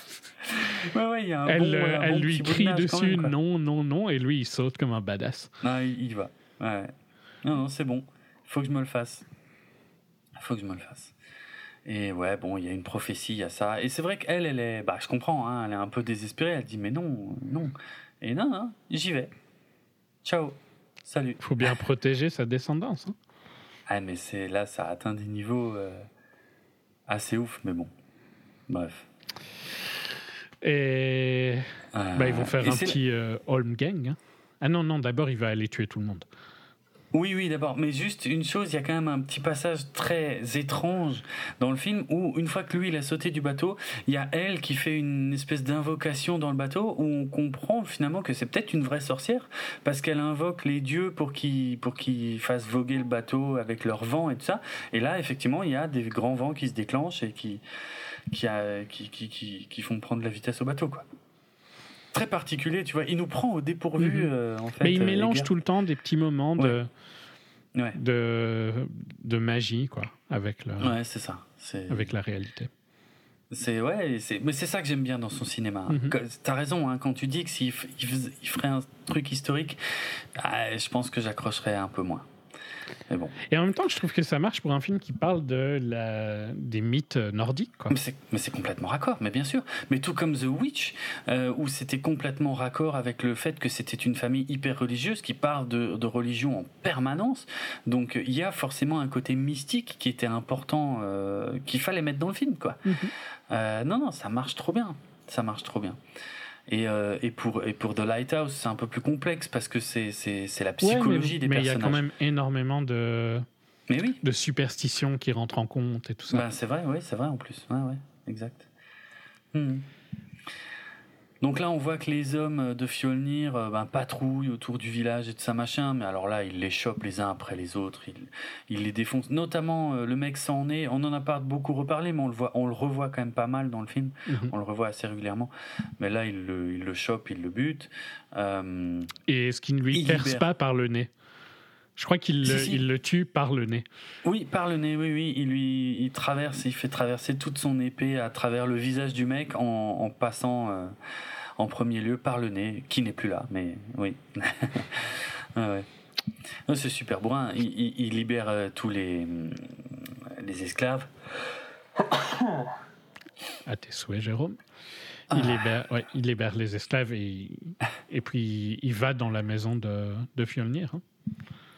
Hum. Oui, il va dans la maison de Fjolnir et, euh, et il tue le gamin. Il tue le gamin et la mère. Et donc, il, il tue son petit frère, en fait, et sa mère. Qui essaye euh... de le poignarder dans tous les sens, hein, pour être franc. Ouais, ouais, euh, ah, oui, il n'a oui, pas oui. le choix, en fait, hein, de le tuer. Non, il n'a pas le choix, c'est vrai. Il faut dire ce qui est. Euh, le gamin, il y va. Euh... Il est en D'ailleurs, mode je... mini berserk, le gosse. Ouais, c'est clair. Et j'étais surpris qu'il se relève de ça, parce qu'il il prend quand même un, un, un, un bon... Sacré coup de... Un, de paquet de petits coups de poignard, ouais. quoi, mais... Euh, ouais, mais ouais. Bon, c'est un Warrior Prince. Hein. Ouais, c'est vrai. Ouais, techniquement, le petit... Et aussi. Puis, Odin, il a dit, il faut un combat, arrêtez de mmh. chercher à ne pas avoir votre combat. Ouais, c'est vrai, c'est vrai. donc, euh, voilà, donc, euh, Fjolnir arrive dans la pièce, il voit ça. Il voit sa femme euh, et son fils morts. On sent, on sent vraiment le désespoir de Fjolnir, parce que Fjolnir, qui nous était présenté par le point de vue d'Hamlet comme le méchant de l'histoire jusque-là, est-ce qu'il était vraiment si méchant non. que ça non. Pas dit, hein. C'est pas il dit. Est, on il savait... était manipulé. Il était manipulé, clairement, et on sait très peu de choses sur le père euh, le, d'Hamlet. C'était, c'était peut-être effectivement une saloperie. Nous, on n'avait que la vision roi, du gamin. En même temps, t'as déjà vu des rois qui ne sont pas des saloperies. Ouais, ça se tient, ok. Ah, ok, ok, ouais, ça marche. C'est vrai. Et lui, il était clairement plus nul à être roi. Hein. Il s'est retrouvé exilé en oui. Islande. Donc c'était probablement oui. moins une merde que son faux frère. Oui. C'est, c'est possible, c'est vrai, c'est possible. Et donc voilà, donc euh, du coup, euh, il l'affronte pas tout de suite. Euh, il non, lui dit ils vont bah, faire un Holmgang. Mais, mais quoi, un Holmgang. C'est quoi, c'est, quoi c'est, c'est aussi mes connaissances de... Merci Assassin's Creed et Ubisoft ah oui, pour d'accord. mes cours d'histoire. Euh, c'est un duel, mais un duel euh, codifié, quoi. Ah, ah d'accord, d'accord. Et qui d'accord. était euh, légal, hein, comme les duels euh, aux États-Unis. Euh. D'accord, c'est pour ça. Ok, donc il le provoque en duel, au lieu de le tuer tout de suite. Je trouve que le mec, il est quand même bien cool, hein, l'oncle. Effectivement. Ouais, mais je pense que c'est comme ça que tu vas au Valhalla, tu vois. Tu, euh... Ah, mais oui, c'est important sûrement pour ça. Oui, oui, bien sûr, bien sûr. Et effectivement, comme on avait dit, euh, bon, il, il dit à Hamlet euh, qu'il faut qu'on se rencontre aux, aux portes de Hell. Euh, et bon, bah, clairement, c'est, c'est sur le volcan, quoi. C'est vrai. On a tous bien compris que les portes de Hell, c'est, c'est, c'est une image très infernale qui invoque l'enfer, quoi. Même Donc, si il faut c'est qu'il pas y ait des... Hell euh, écrit comme ça, mais. Oui, oui, mais bon, ça mais marche. Ça vient de... En anglais, ouais. euh, les Gates of Hell, euh, il, il se peut que ça vienne de là, en mmh. fait. Je sais ah, pas. Euh, je pas... pense que ça vient de là, ouais. Ouais. Hein. Il, l'étymologie est quand même tellement proche, enfin, euh, ouais, qu'il y a des chances que ce soit lié. Donc voilà. Donc le combat, euh, le, ouais, le combat final au sommet du volcan, quoi. ah, mais qu'est-ce que j'ai. Euh, donc, euh, donc voilà. Euh, la dernière grande scène. Euh... Et là, cette scène, moi, je la trouve euh, impressionnante aussi parce que elle rentre dans une photo complètement différente du reste du film. Oui. Elle me oui, fait penser oui, oui. à Sicario, tu vois, dans le sens où ah bon pas à Sicario pour la photo ou quoi, mais pour le côté changement de photo à l'intérieur du film. Ouais, ah oui, d'accord, ouais, ouais. Euh, parce que c'est complètement différent, ça, ça joue beaucoup ouais. plus sur les ombres. Ah oui, oui. Euh, Les, les couleurs sont complètement différentes et je trouve ouais. ce duel mais excellent. Tu sais pas qui va gagner. Je c'est trouve qu'il est aussi bien que le Last Duel, tu vois. Euh, ah oui, le dernier duel de, de Ridley Scott. Ouais, tout à fait. Ouais, ouais, non, c'est vrai. Il y a, bon, il y a une vraie tension et puis euh, l'image est tellement différente que que ça te remet bien. Parce que moi, j'avoue, j'étais un peu sorti du film en fait, euh, progressivement, mais la longueur du film, le film dure quand même deux heures et quart, c'est quand même bien long. Moi, moi c'est passé, euh, euh, mais, et j'ai été ah, le ouais. revoir le lendemain. Hein, donc, euh. Ah ouais, d'accord, oh la vache, d'accord. Quand j'ai fini le film, j'ai, re, j'ai repris des tickets pour le lendemain. Ok. Donc, ah, putain, la vache. Quand je, à la, pendant que j'ai, ça, tu ça. vois, quand j'étais assis dans la salle, que je rebookais mes tickets pour le revoir. Ah putain. Donc moi, c'est passé euh, tout seul. Hein. Ah oui, ok. Non, moi, je, je sentais la longueur. Hein. En fait, je trouvais les, les, les, les différents fléaux qu'il envoie sur le visage intéressants, mais je trouvais que ça rallongeait un peu l'histoire. Je me disais, bon, il serait peut-être temps de le buter, quoi, ton oncle. C'est bon, quoi. Et puis, euh, et du coup, après, quand il se barre, ça m'a remis un peu dans le film parce que je me suis dit, ah tiens, ça va pas vers ce que je pensais. Mais quand il décide de revenir, je me suis dit oh non. mais oh non, mais, mais pas non plus, c'est pas très grave parce que c'est vrai que c'est logique qu'il revienne. Mm-hmm. Il ne pouvait que revenir en fait. Ça reste un, un truc très shakespearien. Oui, à mort, bien sûr. Ah oui, oui, c'est le destin, c'est. Euh, oui, oui, c'est. Tu ne c'est peux vrai, pas aller contre ton destin. Ouais. Et donc, je pense que ce que tu en voudrais en faire, c'est un film qui n'est pas, qui n'est pas un film mythologique. Et c'est un film sur la mythologie. C'est un vrai film sur la mythologie, ouais, ouais. Et j'ai cru à un moment qu'il partirait sur un peu autre chose, qu'il jouerait vraiment avec les codes. Bon, c'est pas le cas.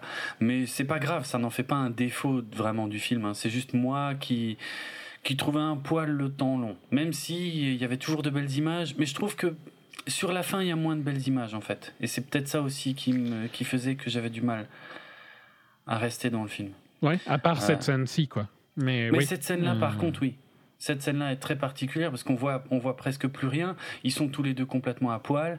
Ils se battent. Euh, on, on les voit en ombre chinoise, en mm-hmm. fait. Hein. Presque. Ouais. Et euh, toute, toute la lumière vient de la lave qui coule autour d'eux. Euh, c'est très sombre, mais c'est, mais c'est beau. Par contre, c'est, c'est très, très lisible malgré c'est vraiment, tout. C'est sombre, classe, mais c'est très lisible. Oui, oui. C'est, ah, tu comprends tout. Oui, oui. C'est vrai. C'est vrai. Mmh, c'est clair.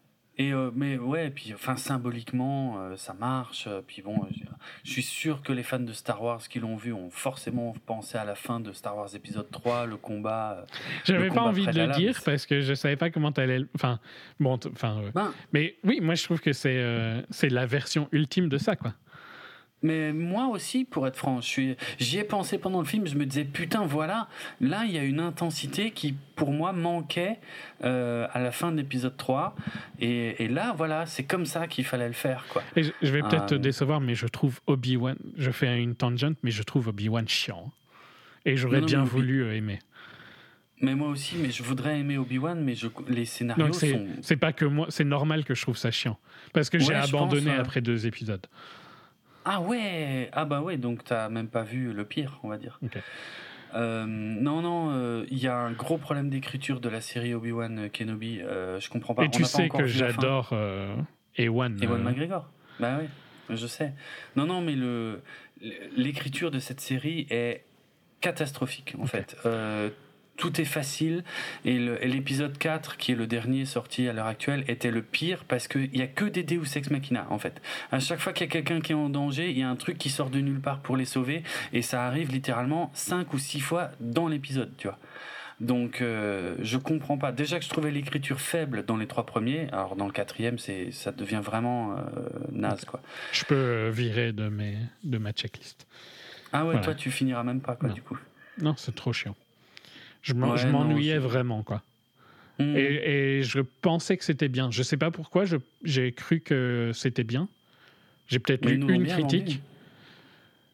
Et je me suis dit, bon, allez, je vais aller regarder euh, enfin un truc. C'est le premier truc de Star Wars que je regardais. J'utilise ah ouais, jamais Disney+. Hein. Genre, je pense que j'ai mmh. utilisé Disney+, une ou deux fois euh, sur euh, ah ouais, okay. le, la, la, les douze derniers mois. Euh... Soit. C'était une tangente, mais vu qu'on parle de Star non, Wars. Non, mais. Euh, et ouais, moi, je quand suis... je me suis dit, je me suis dit, cette je suis scène, d'accord. c'est ce qu'aurait dû être Star Wars. Ah oui, oui, ça, je suis complètement d'accord. Et Obi-Wan Kenobi, mais on n'a pas encore vu les, de- les deux derniers épisodes, mais pour l'instant, pour moi, c'est la plus faible de toutes les séries Star Wars qu'ils ont faites. Il y a un vrai problème de mise en scène et d'écriture, parce que les scènes d'action sont pathétiques aussi dans les, dans les premiers épisodes d'Obi-Wan là. Bref, triste. Mais non non, euh, ouais, c'était obligé de penser à Star Wars là devant cette scène, et, et le côté épique euh, aurait dû être, enfin c'est ça qu'on aurait dû avoir dans Star Wars, et c'est ça qui m'avait déçu à la fin d'épisode trois. Moi je trouvais qu'il manquait une lourdeur, il manquait un, une dramaturgie euh, il avait, qu'il n'avait pas réussi à mettre en scène le père Lucas, et que que je vois ici. Donc et le parallèle il est tellement hein, tellement évident quoi, voilà, visuellement c'est vrai que c'est très proche quoi. Mmh. Voilà. Bref, mais euh, ouais euh, mais le combat se finit quand même pas vraiment comme on pensait hein. Non, mais je trouve qu'il se finit parfaitement. Ben oui, oui, oui je vrai. N'aurais pas pu imaginer une meilleure fin que celle-là. Mmh. Parce que euh, Hamlet décapite son oncle. Mais en fait, on se rend compte que son oncle a aussi planté son épée en, en, il meurt en à même travers temps. Le torse de, d'Hamlet. Ce donc, qui veut dire fait, qu'ils vont au Valhalla tous les deux. Ils vont au Valhalla tous les deux. Mmh. Et moi, quelque part, je refais un parallèle. Alors par contre, ça spoil un peu la fin d'Excalibur. Mais je suis désolé, la fin d'Excalibur, bah, c'est la même. c'est la même. C'est... Il se passe un truc très, très, très, très, très similaire. Donc euh, voilà quoi, c'est, c'est, ouais, c'est, bon, ça peut pas être un hasard, mais mais bon. Euh, mais donc ouais, euh, effectivement, ils meurent tous les deux et ils vont tous les deux au Valhalla. Alors évidemment, ouais, on voit on, on voit la Valkyrie. Voilà, oui, euh, mais mais on ne voit pas ça du point de vue de Fjolnir, on voit ça effectivement du point de vue de, de d'Hamlet qui est amené au Valhalla par euh, par la Valkyrie. Ouais, qui vient, qui vient le chercher, puis qui l'emmène. Et, et c'est mis en scène de façon ouais, euh, très. Euh, enfin, c'est des belles images, quoi. C'est mmh. assez difficile à décrire, mais c'est euh, c'est très irréel et en même temps euh, c'est beau. Euh, voilà. Et est-ce qu'on n'a pas une dernière vision de de l'arbre ou quoi? Pas vraiment de l'arbre, mais juste avant que la Valkyrie vienne le chercher, euh, il, il revoit euh, Olga avec deux bébés. Mmh. Euh, c'est ça. Voilà. On revoyait. Euh... Mmh. Qu'ils, a, qu'ils, ont, qu'ils étaient nés, quoi. Ouais, ouais. Non, c'est une expérience... Euh, c'est, c'est quand même... C'était, c'était un bon film à voir au ciné. Il euh, n'y a pas photo là-dessus. Euh, je suis entièrement d'accord. Mm. Ben, c'est, un, c'est un des meilleurs films du début d'année.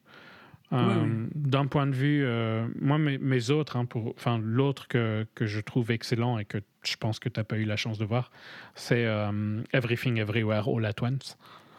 Il sort, je crois qu'ils ont enfin trouvé un distributeur en France et il sort en août, je crois. Okay. Mais j'ai, j'ai tellement hâte de voir Everything Everywhere All at Once. Je sais pas s'ils vont changer le titre ou pas. Je crois pas, parce qu'ils l'ont annoncé sous ce titre-là. Mais euh... mmh. ouais, ça a l'air assez barré. Euh, ça m'intéresse beaucoup. Ouais. Euh... Mais clairement, c'est dans les deux meilleurs films que j'ai vus depuis le début d'année. Mmh. Donc euh... non, moi j'ai, moi j'ai... je pense que j'ai plus adoré que toi. Et oui. Ironiquement, ça reste le pire film de Eggers. Hein. c'est, c'est vrai que c'est bizarre de le présenter comme ça, mais oui, oui, c'est, oui, oui, c'est, c'est celui qui m'a le moins secoué. Et pourtant, il y a des trucs qui m'ont quand même bien secoué. Mais, mais euh, ouais, c'est un film de cinéma, quoi. C'est, c'est ce que, ouais, c'est ce que je veux. Grand... En fait, c'est ce ouais. que je veux voir au cinéma de temps en temps. Tu vois, j'ai envie de temps en de temps, temps de en grands temps. films, D'accord. mais qui sont mmh. intelligents. C'est je ça. ne veux pas voir que des The Witch, tu vois. Ben non, bien sûr que non. Moi, je pourrais pas non plus. Je me ferais chier à me crever tout le temps. Ça, c'est, c'est mon, ça, c'est mon blockbuster, quoi, pour moi.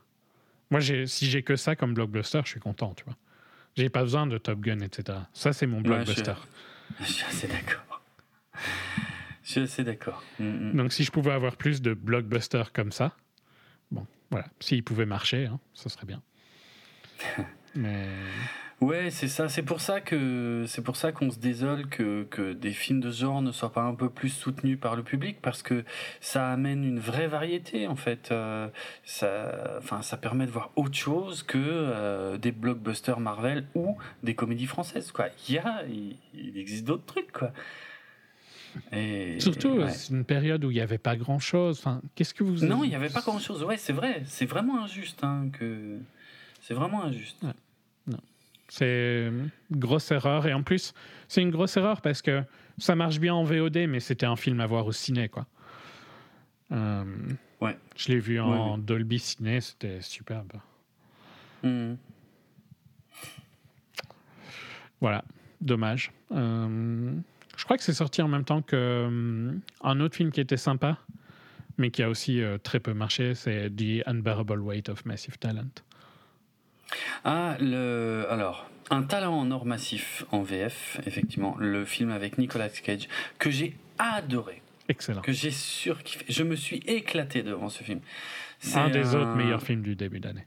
Ouais, je suis d'accord. C'est... Ouais, ouais, j'ai vraiment pris un pied devant ce film. C'était, c'est un espèce de Last Action Hero euh, sur certains points, euh, euh, mélangé avec, euh, pff, je sais pas trop quoi, euh, mais euh, oui, oui. Euh, Qui, qui joue avec les codes des films d'action dans lesquels Nicolas Cage a joué. Moi, je, je me suis éclaté devant ce film. J'ai vraiment, vraiment adoré. Ouais, ouais, c'est vrai, c'est vrai. Et qui a, oui, qui a, qui a, que, enfin, très peu de gens ont été voir, quoi. Hein, qui n'est pas resté à l'affiche longtemps. Hum. Ouais. Ouais, c'est dommage. Et qui ne peut être fait que par Nicolas Cage. Bah oui, pour le coup, là, oui, oui, oui, à complet, ouais. C'est clair. Euh... Ouais. Ouais, donc euh, bah, c'est très dommage pour The Northman. Si vous n'avez pas compris, euh, si vous ne l'avez pas vu et que vous avez écouté, déjà c'est pas bien. Ouais. Mais, euh... ben, en tout cas, vous pouvez encore regarder le film parce que là, on n'a fait que vous raconter l'histoire, mais il y a tellement de visuels à découvrir si vous ne l'avez pas vu que jetez-vous dessus. Hein. Ouais. C'est vraiment à voir, quoi. Ouais, ouais. Je pense que ah ce, ouais. ce sera un classique hein, dans le futur. C'est, c'était ma critique quand je suis sorti du film. Tu sais, je fais, quand je vais voir un film, je fais toujours un tweet, au moins un tweet pour donner un avis sur tout ce que je vais voir. Et euh, c'est, ouais, c'est exactement ce que j'ai dit. Pour moi, ça va devenir une référence du, des, des films de Vikings, quoi. Euh, il a, euh, il a, il a un côté assez unique qui ressemble à rien d'autre et qui, en plus, il est tellement juste historiquement que je vois pas comment il pourrait ne pas devenir une référence. Ouais. Ouais. Ah ouais. Et, et puis, je pense que c'est typiquement le genre de film où, dans dix ans, les gens se diront bah, « Pourquoi personne n'a été voir ce chef-d'œuvre ?» Oui, c'est vrai. C'est très possible, oui. Exact. Euh, et puis, voilà. Mm. Ben, ça clôture. Autre chose euh... Ben, ah oui, non, ben, alors, j'ai des anecdotes. Putain, j'ai failli oublier. euh, j'ai, j'ai des anecdotes. Alors, qu'est-ce que j'avais ? Parce que le problème, c'est que je les ai plus du tout en tête, parce que je les ai préparés il y a un moment. Alors, euh, ils ont tous reçu, les acteurs principaux ont reçu des cadeaux à la fin du tournage. Euh, apparemment, des cadeaux de, enfin, de la production de, de, de Eggers, quoi. Euh, donc, euh, Nicole Kidman, elle a reçu une épée. Euh, William Dafoe, il a eu un, un long ship, donc un bateau. Alors qu'est-ce que tu fous avec un bateau quand tu reçois un bateau en cadeau? Mais je oui, sais déjà. Pas. Oui, c'est ça. Björk, elle a eu trois chevaux. Alors c'est pareil, hein, si t'as pas un minimum équipé. C'est bordélique leur cadeau, putain. On est d'accord. On est d'accord. Et. Euh... Et alors, Alexander Skarsgård, alors lui, il s'est fait un petit peu arnaquer par rapport aux autres, très franchement. Je pense qu'en fait, tout ça, c'est tout des trucs qui ont servi pour le film, hein, en fait, les cadeaux qu'ils ont reçus. Euh, clairement, hein. L'épée, euh, le, le, le bateau et, et les chevaux, c'est sûr qu'en fait, ça a servi pour le film. Et alors, Alexander Skarsgård, il a eu effectivement un truc... c'est dégueulasse qu'il a eu pour le, le film. Je, je, j'ai, a, la, en fait, j'ai la truc, là. Tu l'as ? Il a reçu en cadeau le... Euh, comment on appelle ça en français ? Le string. Le string taché de sang qu'il a utilisé euh, pour euh, tourner la dernière scène du film, le combat sur le volcan où ils sont à poil. En fait, il portait un string avec plein de sang dessus. Et donc, ils lui ont, ils lui ont offert ça. Le string plein de sang euh, encadré. Voilà. C'est sympa. Oui, disons qu'il y en a un qui a eu un bateau, quoi. Ouais, c'est ça qui est ouf. C'est clair. C'est clair. Non, mais le, le, le truc a du sens, mais j'hallucine sur le bateau. Oui. Le bateau, c'est, ouais, c'est vraiment ouais. complètement dingue. Euh, voilà. Euh, bon, le reste, j'ai déjà dit. Enfin, euh, il y a des choses que j'ai déjà dit. Euh, puisque... Euh, il euh, y a le fait qu'il s'est vachement rapproché d'historiens pour être vraiment vraiment hyper euh, raccord avec les vrais décors, les vrais euh, les vrais vêtements, les vraies armes et tout. Il euh, y a la fameuse scène euh, en tout cas euh, qui a impressionné tout le monde, où on voit euh, au début euh, Hamlet, mais euh, Björnulf à ce moment-là, qui, qui attrape la lance au vol, qui la retourne et qui la rejette sur le village, euh, ça vient d'une légende, ça vient, ça vient pas de la légende d'Hamlet, mais ça vient d'une, d'une légende euh, islandaise, effectivement, euh, où il y a le héros qui s'appelle Odolf. Euh, euh, non, c'est, non, c'est pas le héros. C'est, le héros s'appelle Gunnar. Et il euh, y a le méchant qui s'appelle Odolf qui jette une lance à Gunnar, et Gunnar chope la lance et, euh, et il la relance dans l'autre sens. Euh, voilà. Donc tout est, il y a rien qui sort de nulle part. Tu vois, même le truc qui qui qui fait un peu un peu jeu vidéo, un peu film d'action moderne. En fait, non, c'est ça vient d'une légende méga vieille, quoi. Voilà. Euh, oui, tu vois, je t'avais dit les runes, elles sont pas traduites littéralement. Eh ben, ça va jusqu'au titre du film en fait, parce que le titre du film, donc c'est écrit en runes et en dessous c'est écrit The Northman. Mm-hmm.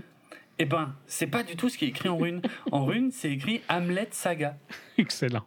C'est marrant quand même, ouais. hein. Sachant que les légendes nordiques ce sont souvent des sagas en fait. Le mot saga, je crois, vient de là. Donc euh, la saga de un tel ou d'un mm-hmm. tel, bref. Ouais. Voilà, là, c'est, c'est quand même marrant quoi. Euh, aussi bizarre que ça puisse paraître. Je peux paraître. Faire un lien avec Jurassic World. Ah, bah, je t'écoute, j'ai tout oui. Le bateau au début de Jurassic World s'appelle le Saga. Ah, sérieux ? Ouais. Excellent. C'est un bateau Putain, que je de... connais parce que c'est un, un des ah bon bateaux de Deadly Sketch. Ah, pour de vrai ? Mm-hmm. Ah oui, d'accord, marrant. Ok. Oui, ça a du sens, on voit les grosses cages et tout. Euh... Oui, bah, ils sont dans la Bering Sea, donc... Euh... D'accord. Euh, c'est là où ils pêchent du crabe. Ok. Ouais. Ra- euh, rappel, n'allez pas voir Jurassic World, s'il vous plaît. Allez voir n'importe quoi d'autre. Non, mais je dis ça parce qu'il y a la fête du cinéma là, qui arrive à grands pas en France dans quelques jours. Donc, euh, il va, on va pouvoir aller voir Écrivez plein de films. Écrivez à votre cinéma pour, pour aller voir The Northman et acheter dix tickets. Ouais, bon, bah, Northman n'est plus à l'affiche. Maintenant, il faut écrire au cinéma pour qu'ils le remettent à l'affiche. Ils oh, ont putain. remis Morbius, hein. Donc, euh... Non, mais ça, c'est à mourir de rire. Ça, par contre, on en parlera dans un H S parce que ça, c'est à crever de rire tellement ils se sont plantés lamentablement avec ça. C'est sublime ce qu'ils ont fait. Ils se sont fait troller, quoi. C'est hilarant. Oui, c'est ça. Ils se sont fait troller avec Morbius, qui était de la belle merde, de la grosse merde, quoi. Je, c'est vraiment Morbius et Jurassic World, c'est les deux pires bouses que j'ai vues depuis un moment, quoi. Bref, figure-toi que Robert Eggers n'a pas eu le final cut sur ce film-là, en fait, sur euh, The Northman.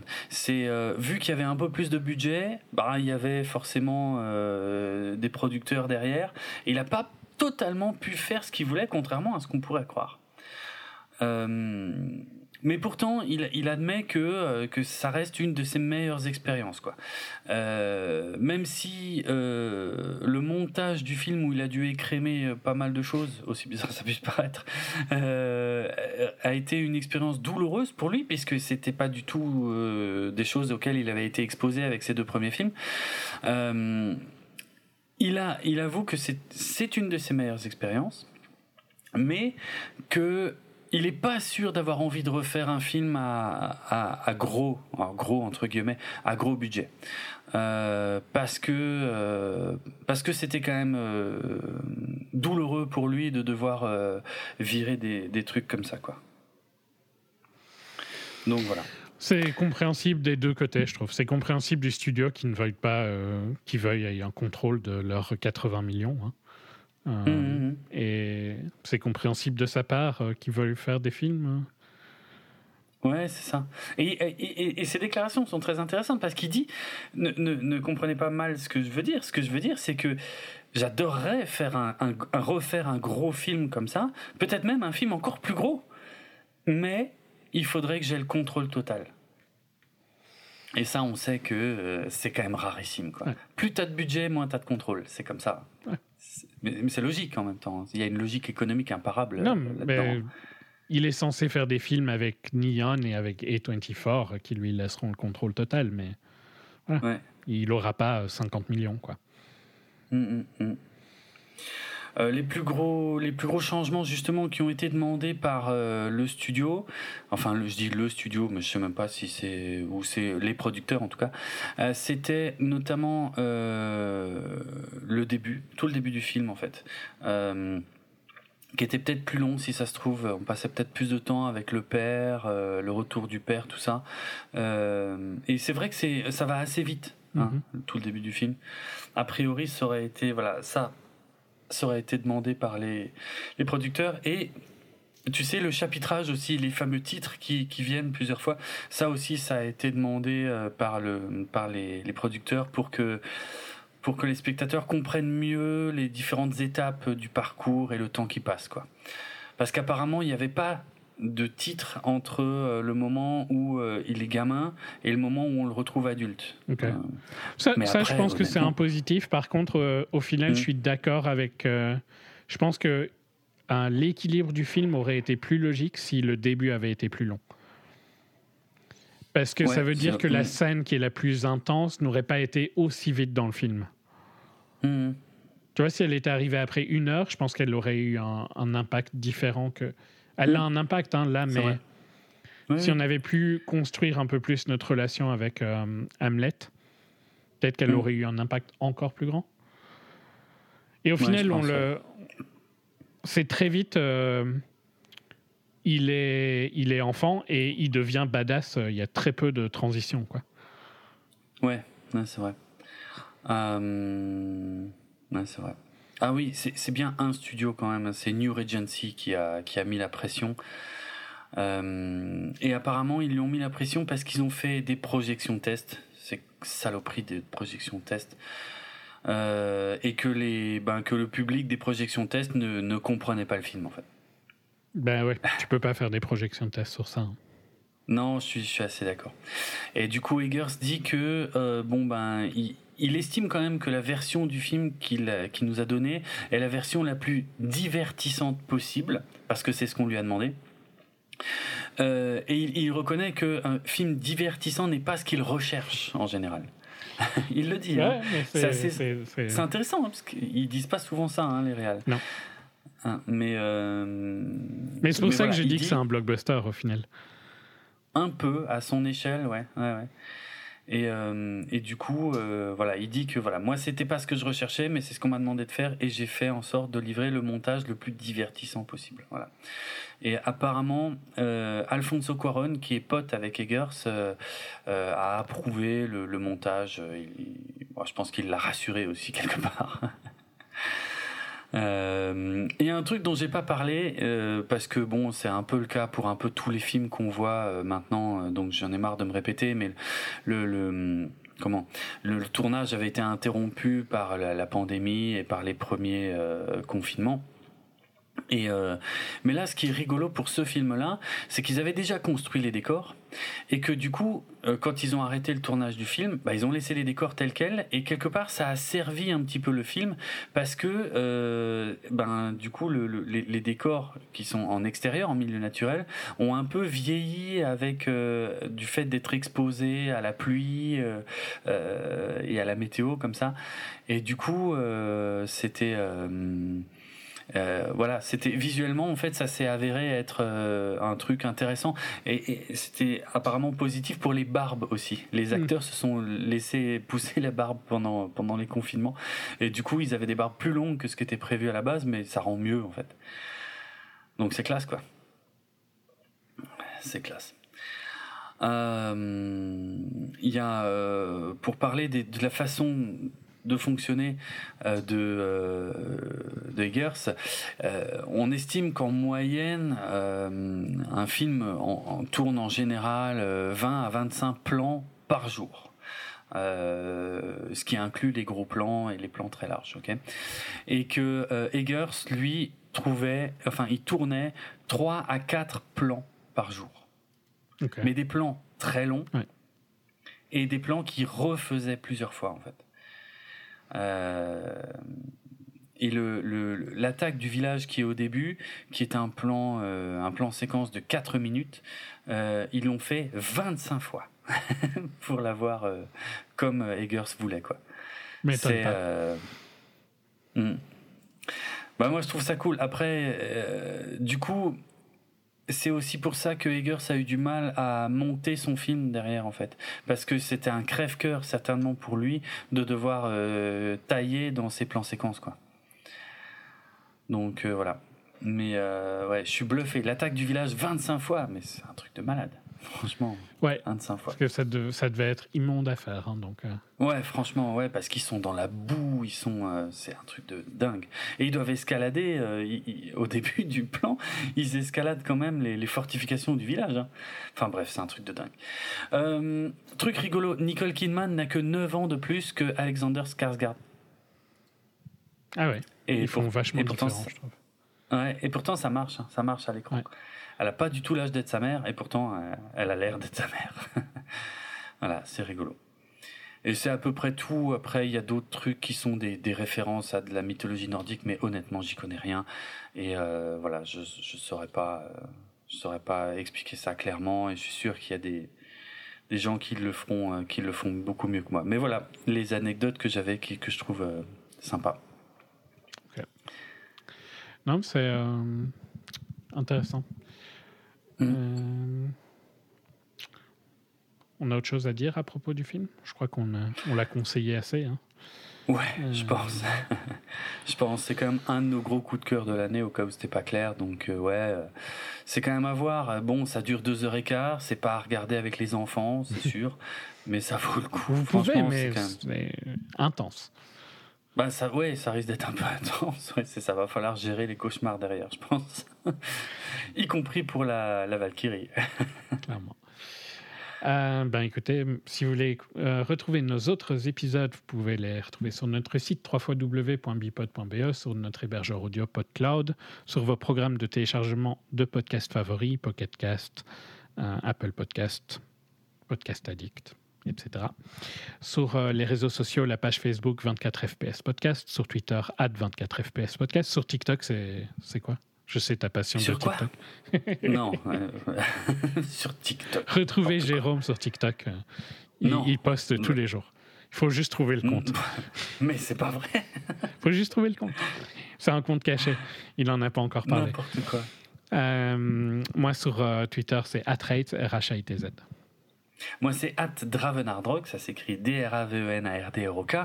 Vous me retrouvez dans euh, Galactifrac avec Karine. Euh, d'ailleurs, il n'y a pas longtemps, j'ai fait euh, une interview d'un... Euh, comment d'un, alors on appelle ça un artiste trois D en, en, en anglais, mais euh, c'est pas bien, euh, ça rend pas bien en français. Euh, un modéleur, un modeleur trois D, voilà. C'est-à-dire, c'est un mec qui est à la fois designer... Et, et surtout qui construit les objets en trois D qui sont destinés aux films et aux séries. Et là, en l'occurrence, c'est Pierre Drolet qui est, qui est spécialisé, qui est un passionné de vaisseaux spatiaux, parce qu'il a travaillé sur Star Trek, il a travaillé sur Battlestar Galactica, et c'était l'objet principal de mon interview. Il a travaillé sur The Orville, il a travaillé sur Firefly... Euh, Et euh, plus récemment, il m'a confié, et c'est pas dans l'interview parce qu'il me l'a dit après la fin de l'enregistrement, c'est lui aussi qui a modélisé euh, les chasseurs qu'on voit en arrière-plan dans Top Gun Maverick. Euh, donc voilà, c'était une discussion super intéressante. En plus, il m'a raconté des trucs des coulisses de Battlestar Galactica dont j'avais jamais entendu parler. Donc la discussion a été bien plus ouf que ce que je pensais à l'origine. Euh, je suis très fier de cet épisode-là. Et voilà, si vous vous intéressez un peu euh, aux coulisses et puis à ces métiers de l'ombre, hein, parce que c'est des gens euh, qui font des trucs qu'on voit à fond, en fait, dans, dans les films ou dans les séries, mais on pense jamais qu'il y a quelqu'un dont le métier c'est de, euh, de concevoir ce design déjà à la base, et puis ensuite de le construire en trois D, quoi, pour que ça... Et après, ils passent ça à des animateurs trois D, et eux, c'est eux qui vont l'insérer dans le plan, euh, le faire bouger, euh, lui donner des mouvements réalistes, comme le veut le réalisateur, et ainsi de suite. Mais voilà, euh, bref, c'était une discussion super intéressante. Et puis, euh, et puis on continue les épisodes d'Analytica avec Karine où on décortique les épisodes de Battlestar Galactica. Euh, qu'est-ce qu'il y a d'autre ? J'ai ressorti un artéfrac il y a quelque temps. Euh, voilà, je vais essayer d'en refaire un peu. J'ai enfin en tout cas retrouvé. Non. euh, je suis toujours sur Vosges Télévision toutes les deux semaines dans Cinémag où on part, on fait des critiques hyper concentrées, très très courtes de ce qu'on va voir au cinéma, ce qui vous permet souvent d'avoir un aperçu de ce qu'on va dire. C'était tweet mais en version slightly, juste un, un poil plus long quoi. Ouais, c'est un, mais c'est un peu ça. Hein. C'est les tweets en version euh, parlée, ouais, c'est vrai. Euh, bon, faut bien voilà. Payer la avec... limousine et tout ça. Hein, donc, euh. n'importe quoi euh, avec, euh, avec Florian qui présente euh, justement Cinémax sur Vosges Télévision. On vient de lancer un truc euh, un, peu, un peu à l'arrache, on l'a dit d'ailleurs, on l'a expliqué, parce qu'on a tout monté en vingt-quatre heures, mais il faut dire qu'il a un matos de fou. Euh, on vient de lancer aussi une, une, une nouvelle émission sur le cinéma euh, qui s'appelle Stranger Films. Euh, je trouve que le nom est très bien trouvé. Euh, et donc... Euh, Là, c'est pas du podcast en fait, et c'est pas non plus Vosges Télévision, parce que là, on, on est, on, on, ce qu'on va faire, c'est qu'on va faire des émissions en direct, sur retransmises sur YouTube, Twitch euh, et Facebook même, euh, s'ils nous laissent faire. Donc voilà, l'idée c'est qu'on retransmette en direct, et puis on va, on va traiter des films. Alors là, on a fait, on a commencé le premier épisode avec un film à l'affiche, hein, Jurassic World, qu'on a défoncé pendant deux heures. Euh, mais, euh, mais l'idée c'est qu'on fera pas forcément euh, toujours l'actualité. Euh, Euh, du cinéma, euh, on tapera beaucoup plus large. Donc voilà, vous pouvez me retrouver à tous ces endroits-là. Euh, suivez-moi sur Twitter, hein, le compte arobase dravenardrock, c'est vraiment ce qui centralise tout ça. C'est le meilleur moyen, je pense, de retrouver les liens vers tous ces trucs-là. Et puis voilà, euh, ça fait pas mal. Et puis comme je disais, dans V H S et Canapé, on a fait toute la saga Massacre à Tronçonneuse, c'était top aussi. Et puis euh, je suis euh, je suis régulièrement invité à droite et à gauche. J'ai fait, on a fait un quiz avec Bibou et Bibounette. Euh, ils m'ont aussi, dit qu'ils m'inviteraient euh... au prochain. Ouais, c'est vrai, c'est vrai. Oui, oui, ils l'ont dit, ils l'ont dit. Ils m'ont envoyé un message, donc merci. Hein. bah ouais, bah je suis, je suis impatient d'entendre ça parce que ça non, va être une peur, sacrée non, rencontre. J'ai peur. J'ai peur. T'imagines si je m'humilie, mais, mais mon mon côté arrogant est perdu à tout jamais. Oui. C'est pas mais possible. Oui, c'est le risque est beaucoup trop. Que... Ils ne font que ça, hein, donc tu sais à quoi t'attendre, ouais. Hein, normalement. Ouais, donc voilà, bah ça, ça, ça, ça s'annonce intéressant. Euh, et puis voilà, euh, je sais pas, j'espère que j'oublie rien. Il y a Winnie Taniguchi aussi qui a organisé un quiz très étrange sur les ovnis euh, dans, dans les fictions françaises. Euh, et c'était un peu un, une émission All Stars. Il y avait, euh, il y avait Bibou et Bibounette, il y avait, euh, il y avait, euh, il y avait Zaius, si je dis pas de bêtises, euh, j'ai un trou de mémoire. Il y avait Circé avec qui on a un échange très régulièrement sur Twitter, qui est quelqu'un de très très très intéressant. Il euh, y avait euh... ah, j'ai l'impression que j'oublie quelqu'un. Il y avait Péremptoire qui était là aussi, voilà. Et je crois que j'ai à peu près tout le monde. J'espère que j'ai oublié personne. Bref, c'était voilà, c'était rigolo, même si j'ai rien compris. Euh, enfin, j'ai pas tout compris en fait, mais voilà. Bref, vous pouvez retrouver tout ça à droite et à gauche. Euh, à très bientôt. Euh, alors on se quitte évidemment avec la musique du film, hein, comme on comme on a commencé. J'ai rien de spécial à dire. Si peut-être les gens qui l'ont écrit. Euh, c'est écrit par, je vous dis ça dans une seconde, par Robin Carolan et Sébastien Gainsborough. Voilà. C'est une musique très sympa. Euh, ouais, j'aime bien. Ça marche bien en plus dans le film, mais même sans le film, ça c'est agréable à écouter aussi. Voilà, à très bientôt pour de nouveaux vingt-quatre F P S. On a encore plein de choses à vous raconter. Euh, il y a des films intéressants qui sont sortis. Il y a du blockbuster sur lesquels il y a des choses à dire, hein, qu'on n'a pas du tout encore évoquées, hein, parce qu'il y a entre Doctor Strange, Top Gun, euh, Jurassic World, je pense que vous avez compris, mais on en reparlera quand même. mais euh, voilà, il y a des choses à dire. Et, euh, et ça vient. Je peux pas dire mieux que ça. Ça vient. À très bientôt à tous. Allez au Cinoche. Salut. À plus. Ciao.